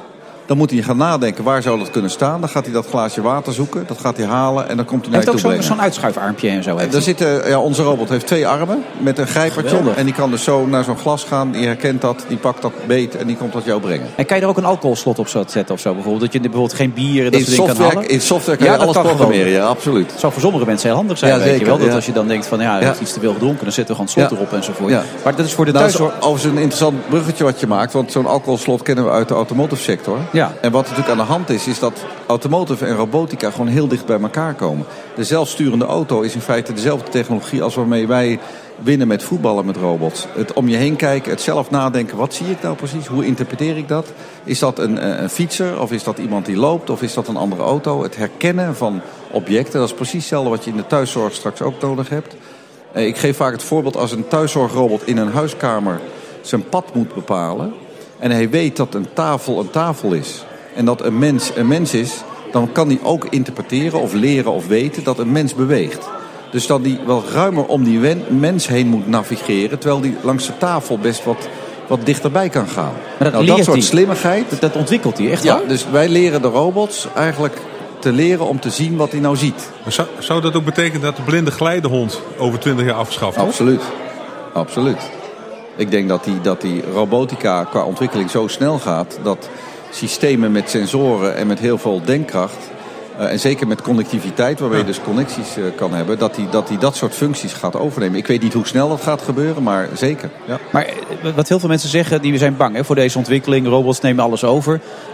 Maar tegelijkertijd zijn er ook allemaal mensen, en dat valt echt wel mee. Je kunt op bepaalde functies nooit een robot inzetten, maar we hebben ze wel heel straks hard nodig. Nou ja, wat de, de bedoeling is, is dat we robotica en technologie in het algemeen gewoon inzetten ten behoeve van eh, de mensheid en ten behoeve van de maatschappij in de wereld. En ik denk dat als we kijken naar de duurzaamheid, ontwikkeling van de wereld, dan hebben we robotica ook hard nodig om ons te helpen in productiviteit. Maar en werkgelegenheid valt best mee, wordt Nou ja, toch de, nou ja, de banen zullen veranderen. Er zullen andere banen ontstaan. Ja. ja. En misschien hebben we iets de meer vrije voetbalclub- tijd. Directeur van de voetbalclub en presentator, dat is niet met een robot te vervangen. Maar het gaat ook om een beetje emotie nog in het leven. Ja. Dat je ze nu dan, kunnen robots bijvoorbeeld beledigen? Of hele intieme en rare vragen stellen? Nou, je kan ze wel dingen leren. Eh, er is nou een appje op je telefoon. Moody's heet dat. M-O-O-D-I-E-S. Moet je maar eens downloaden. Moody's. Ja? En die kan jouw emotie in jouw stem analyseren. Heel interessant. Moet je Oh, maar eens dat ga proberen. ik gelijk doen. Dat vind ik echt maar. een geweldige. Ja, Dat is iets voor, eh, vanavond, eh. M-O-O-D-I-E-S. En dat zouden al die gasten van mij ook eens moeten doen die En langskomen. als je dan een beetje boos en praat, zo. ja precies. Dus Ja. test ze maar. En als je een beetje boos praat, dan zegt hij angry. En als je een beetje stevig praat, en probeer het ook maar eens thuis met je partner. Ik zie dit eh, erg al leuk. in de show van het voetbal eh, Ja, deze op maandag. fantastisch man, deze. Moody's, ik ga hem gelijk doen. M-O-O-D-I-E-S. En, en meneer Steinbrug, denkt u dat het bij één titel blijft in Eindhoven dit seizoen? Of, eh, Nou, we gaan eh, van de zomer naar Leipzig, naar Duitsland. Daar zijn de wereldkampioenschappen. En wij gaan daar natuurlijk proberen weer nummer 1 te worden bij de voetbal. En nummer 1 bij de zorgrobotica. Ja, ik bedoelde dat eigenlijk Oh, dat bedoel je niet. natuurlijk. Ja, Ja. daar ben ik niet mee bezig. Dat moet je aan hem vragen. Maar goed, die titel is binnen tenminste. Precies, En dat is een fantastische ontwikkeling. Gefeliciteerd daarmee. Dankjewel. We gaan er nog eentje op drinken binnenkort met z'n allen. En eh, ik hoop dat, eh, dat we inderdaad ook wereldkampioen worden. En dat Zo we dat soort dingen nog meer blijven doen. En Toon kan misschien een keer langskomen om nog wat En ik zou inspiratie op te zelf, doen. als ik jou was, wel een keer gaan kijken. Ik weet niet wie je ziet. Het, sch- het schijnt heel bijzonder te zijn, Ja, hè? dus je gaat naar die, hoe heet het, naar Mark de Hond in het theater. Dus dan kan ook een keer gaan kijken bij de Ja, robots. maar ik ga eerst Moody's even downloaden, want ik ben echt heel benieuwd. Meneer Steinbroek, Heel goed. En Graag tot de volgende keer. Jo. Tot zo naar de reclame, het laatste stukje met Toon Gerbrands.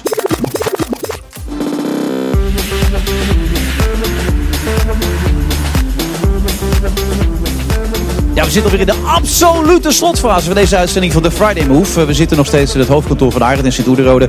En ik heb hem inmiddels al gedownload. En volgens mij is Toon er ook al mee bezig met Moody's, of niet?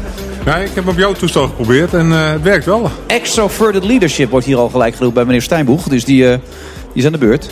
En het ging ook nog over love en dat soort dingen allemaal. Dit- is, is het wel verstandig om dit met je vrouw te doen, denk je? Dit, dit, Nee, dat doe ik ook niet. dit lijkt mij bloedlink, man, als Nee, ik dit met mijn nee. vrouw ga doen. Het is wel, nee, maar wel leuk voor de show. Dat, eh, Ja, voor de show is als het heel Jo- leuk, als. Johan dan iets roept, en dan kan je zeggen, nou, eh, vrij agressief of eh, boos. Of, ja. Ja. maar dan weet ik al wat eruit gaat komen. Hè? Zelf ingenomen, dominant, dat, dat gaat nu allemaal voorbij komen bij Johan. Dat kan niet anders. Bij mij zal het allemaal wel staan warm, eh, ja, maar het zal- empathisch. ik denk dat heel veel mensen in Nederland wel gaan downloaden. Toegewijd. Movies. Ja. Oh, er gebeuren allemaal hele gekke dingen. Searching for a solution, zegt hij in mijn geval nu. Ik doe hem snel weg. Levensgevaarlijk allemaal. Maar ik- dit moet jou wel aanspreken, Toon. Want jij doet de gekste dingen om... Elk jaar neem je vijf of zes dingen voor die wil je leren. Die wil je onder de knie krijgen. Buikspreken in het verleden ook. Eh, Wat, wat is dat voor gedrag? Wat, wat wil je dan? Nee, dat is, dat is alleen maar eh, in een andere wereld gaan kijken. Dus ik heb eh calligrafie gedaan, boekbinden. Ballonvouwen heb ik ook gelezen.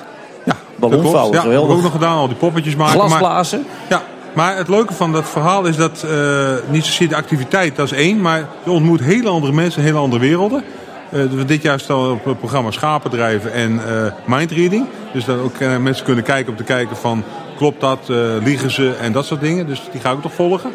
Dus, dus dat soort dingen. Maar dan kom je met hele interessante mensen in aanraking. Want toen ik aan het ballonvouwen was, ja, daar, daar zaten ook vier dames uit de Bijlmer die geen geld hadden voor verjaardagsfeestjes. Die kochten dan zo'n zak ballonnen, die leerden die trucjes. En die gingen het hele jaar lang al die flats af om dat te doen. Nou, dat zijn bijzondere verhalen. Dus ik vind meer de omstandigheden en de context belangrijk dan de activiteit. Maar ballonvouwen, ik dacht dat het zo'n hele grote luchtballon was. Maar dit is gewoon een klein Nee, ballonnetje. dat zijn van die poppetjes maken. Van die hondjes Oh, eh, de- vouwen en eh, dan draaien blazen, enzovoort. draaien die je eens op straat ziet. Dus jij kan gewoon op de kermis staan nu of zo? Of Met- bij met- onze dat- plaatselijke braderie kun dat jij gewoon langskomen? ja, om... dat kan. Ja. Oké, en dat buikspreken, dat intrigeerde me toch. Lukt je dat nu of niet? Ja, het heeft voor een radio niets van nut. Nee, maar ik wil er even naar Dus kijken. eh, Dan. nee, ik zal, ik zal het uitleggen. Ehm, het fascinerende van buikspreken is dat ehm, je hebt zeven letters in het alfabet waar je lippen maar gebruikt. En al die andere letters dus, dus, dus niet. Ja, dat, eh, Ik lees nu even voor wat er nu weer staat bij die eh, Strong Ambition. Eh, nou ja, goed, enzovoort. Dat klopt dan wel, toch? Ja. Nee, maar, maar wat je dus leert in die buikspreekwereld is dat er zijn nog honderd buiksprekers op de hele wereld. En voor zeven letters gebruik je lippen maar. Voor alle andere letters het alfabet niet. Dus als je het woordje ja en nee doet, hoef je lippen al niet eens te gebruiken. Dus dat, dat leer je al heel snel. En dan leren ze andere letters in een soort techniekje. Dat is maar één A4'tje. Moet je voor een spiegel gaan staan, oefenen. Pop die afleidt en dan ben je heel eind. Dus het is niet zo moeilijk. Maar in, in, in de voetballerij kom je toch heel veel buikspreekpoppen tegen eigenlijk, als je heel eerlijk bent. Nou, Mensen niet bij die- PSV. Niet bij PSV. Nee, nee. Dat zijn allemaal authentieke, echte mensen die ergens voor staan. En Over die zich niet laten souffleren door... Over het algemeen wel. Dus dat is. eh, nee, maar het is. Kijk, dat, dat verhaal van die andere activiteiten, die lijst is nog langer als iedereen denkt. Wat noemen Maar- ze een paar gekke dingen die je gedaan hebt door de jaren heen? Nou ja, je echt zegt, die zijn me echt bijgebleven. Ja, maar wat, wat is gek? Ik bedoel, als je een keer waar, gaat, gek. gaat glas blazen, dan kom je in een bepaalde wereld. Ik heb kaarsen gemaakt. Ik, elk jaar pak ik een paar van die onderwerpen eruit. En die blijven ook hangen bij mensen. En ook de buikspreken en ballonvouwen en dat soort zaken. Maar het is ehm, zo'n mindreading, dat is ook een heel functioneel iets. Als jij dus met onderhandelingen bezig bent enzovoort. En je zou dat kunnen beheersen. En kalligraferen heb ik bijvoorbeeld echt eh, tien lessen gevolgd. Dus eh, net zoals die monniken dat deden, dat is een hele klus. Dat is een leuke hobby om te doen. Dan kan je diploma's, wat namen erin zetten. Ook leuke afleiding. Dus op die manier probeer je gewoon eens andere werelden te kijken. Maar dat mindreaden, nou even, je doet die onderhandeling met Manchester United. Daar ben je ook bij geweest, neem ik aan, toch? Ja. ja. Had je daar nog meer uit kunnen halen als je mindreading had gedaan van tevoren? Dat denk ik niet. Dit was wel eh, de limit, zeg maar. Ja, maar dat, dat heeft ook te maken met eh, onderhandelingstechnieken en strategieën en, en precies wat daar gebeurde. Eh, maar kijk, op het moment dat je met mensen aan het praten bent, ja, is het wel handig om, om door te hebben van hebben ze het moeilijk, hebben ze het niet moeilijk. En ja, misschien komt er niks uit. Dat kan ook. Dat ik een keer denk, dit is mijn wereld of niet. Dat kan ook. Maar dan weet ik wel dat die wereld bestaat. En soms halen de dingen uit en, en soms niet. Ik heb met, ja, Gert-Jan van Beek kan bijna niet zeggen, maar ook een keer de cursus klassiek scheren gedaan. Met zo'n mes. Klassiek Eh, scheren, ja? ja? dus met, eh, Zo'n lang groot... Ja, met zo'n lang oude, zo. Levensgevaarlijk. Ja. En Gert-Jan die deed op een manier dat ik denk van als je nu nog één keer doorhaalt, haalt hij een slagader door. Ja. Maar dat was ook fascinerend als je dan ziet wat die mensen over vertellen, waar dat vandaan komt, hoe die kunst ontstaan is, eh, waarom wij nu op deze manier scheren zoals we dat doen. En dat is een hele interessante avond en middag die we hadden. En dat doe je met een paar mensen, we een hoop lol met elkaar ook. Maar ja, als je dat gaat uitleggen aan de mensen in de buitenwereld, denken ze ja, heeft hij niks beters te doen. Die vraag begrijp ik ook wel weer. Heb je wel met, met wat beter? Want ik, ik sprak net even in de reclame. Dat zei ik heb het nooit druk. In de zin van, ik heb geen actielijst. Ik ben niet... Nee. Hoe, hoe kan Nou ja, dat luister, nou? dat heeft met mijn manier van time management te maken. Eh, volgens mij moet je als, eh, als directeur eh, witte blokken in je agenda hebben. Als dingen gebeuren, moet je misschien wel naar de hertgang. Je moet ergens inspringen.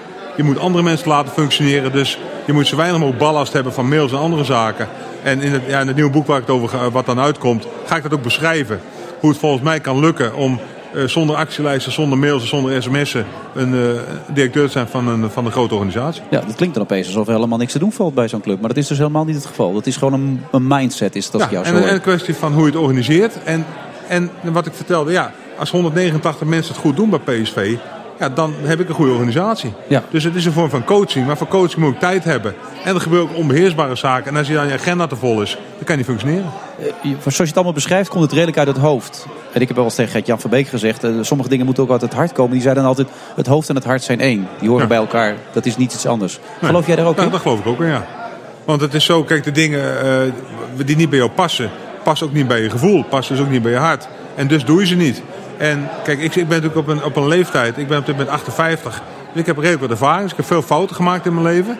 Ik probeer te leren van situaties. En ja, in zo'n boekje probeer je dan dat soort dingen over te brengen. Dat ik denk, ja, dat heb ik toen niet helemaal slim gedaan. Dat moet ik anders gaan doen. En dan kan ik mensen misschien eh, ja, mee delen. En ook bijvoorbeeld het, eh, waar we net in de pauze over hadden, het, het egoïsme van, eh, van, van mensen die willen presteren. Dat geldt voor, voor, voor misschien presentatoren, misschien geldt voor mij, dat geldt voor sporters. Is het een voorwaarde dat je egoïstisch moet zijn om te presteren dan? Ja, maar egoïsme heeft iets negatiefs in zich. Ehm, je moet wel degelijk aan jezelf denken. En als je dat als egoïsme omschrijft, dan is het geen negatieve eigenschap. Maar dat probeer ik dan even in mijn tekst die ik in het boekje heb ook uit te leggen hoe ik dat zie. Maar natuurlijk zit er een vorm van egoïsme in. Want ja, je vrouw en kinderen gaan mee, je verhuist weer een keer, je maakt keuzes. Nou, dus met andere woorden wordt altijd wel ergens een kleine prijs betaald. Soms kan je vakantie, soms moet je verjaardag afzetten. Soms misschien zijn je kinderen wel een keer jarig op de dag dat je je moet presenteren. Dan ben je, dan ben je er niet. Nou, dus iedereen betaalt zo zijn prijs.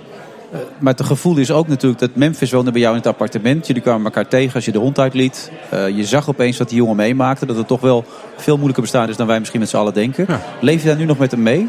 Omdat hij het niet echt makkelijk heeft op dit moment in Manchester? Absoluut. Ja, absoluut. En dat is dan het hart inderdaad.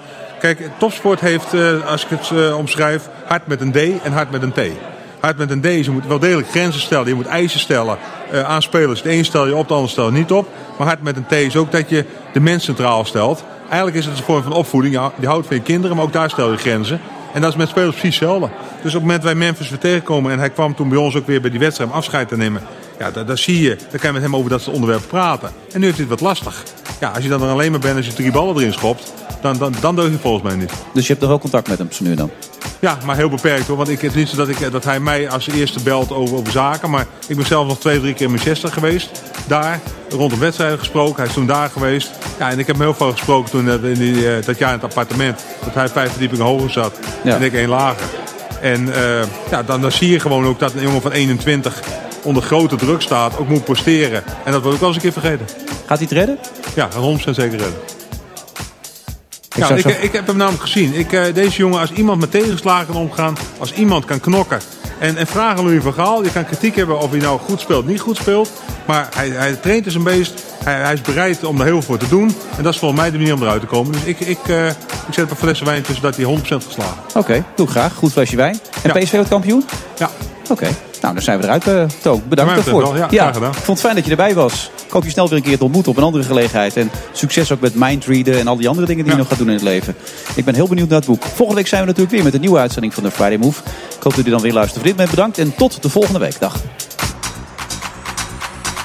Tonight is a turning point Het referendum gaat nu over een belangrijk onderwerp. Dus echt, we moeten nu op de toppen van ons kunnen moeten we gaan presteren. Ik zou zeggen, laten we de hele problematiek van referenda eens evalueren. Gaat u stemmen? Ja, ik denk dat wel. Ik denk dat, eh, ja. En, eh, dat... Wat je ook stemt, ga stemmen. En als het even kan, eh, stem tegen. Wordt het dan voor of tegen? Niet aan mij vragen. Ja, we moeten eigenlijk over de democratie niet wedden, maar als u mij een goede fles wijn aanbiedt, zeg ik altijd ja. Meeste stemmen voor het nee-kamp, minste voor het ja-kamp. Для властей Голландии одна надежда на низкую явку. Ведь чтобы референдум состоялся, нужно минимум 30%. En verheug mij op de volgende debatten en vanmiddag op een algemeen overleg. Panama, Panama, Panama, Panama Papers. Het begon met die Panama Papers. Zo, bingo. En ook op de, bij de Belastingdienst ging een kleine juichkreet op. Gaat u stemmen? Onder deze omstandigheden kan naar ons oordeel niet worden gezegd dat de heer Wilders geen eerlijk proces krijgt. Het lijkt erop dat Rutte daarna moet gaan luisteren. Panama, Panama, Panama, Panama Papers. Eén campagne voor het verdrag in één campagne om mensen te overtuigen om überhaupt te gaan stemmen. Eh, en dat heeft ons uiteindelijk denk ik eh, genekt. Wordt het dan voor of tegen? Maar ik vind Jan Roos irritant. Ik vind eh, Baudet vind ik, arrogant. Ik ga niet stemmen. En dat is jammer. have no shares, no offshore trusts, no offshore funds, nothing like that. Zo, bingo. En ook op de, bij de Belastingdienst ging een kleine juichkreet op. Wordt het dan voor of tegen? we moesten meer dan 30% halen. Het lijkt erop dat we dat gehaald hebben. Voorzitter, als die opkomst boven de 30 ligt met een zo'n grote overwinning van het nee-kamp, dat de ratificatie niet zonder meer kan doorgaan. Dus ik heb mij niet teruggetrokken als rechter in deze strafzaak. Panama, Panama, Panama, Panama Papers. Het begon met die Panama Papers. Dus dit is een onmogelijke puzzel. En ik zeg maar één ding, had dit van tevoren bedacht. Gaat u stemmen? En verheug wij op, verheug wij op, verheug wij op de volgende debatten en vanmiddag op een algemeen overleg. Wordt het dan voor of tegen? Niet aan mij vragen. De meeste stemmen voor het nee-kamp, minste voor het ja-kamp. Maar het is nog niet afgelopen. Terugluisteren? Ook dit programma vind je terug in de BNR-app. The Friday Move wordt mede mogelijk gemaakt door Arend. Inrichters, we denken graag met u mee. Bij BNR ben je altijd als eerste op de hoogte van het laatste nieuws. Luister dagelijks live via internet. Bas van Werven. En heel langzaam komt de zon op rond dit tijdstip. Je krijgt inzicht in de dag die komt op BNR, het Binnenhof in Nederland en de rest van de wereld. De Ochtendspits. Voor de beste start van je werkdag. Blijf scherp en mis niets.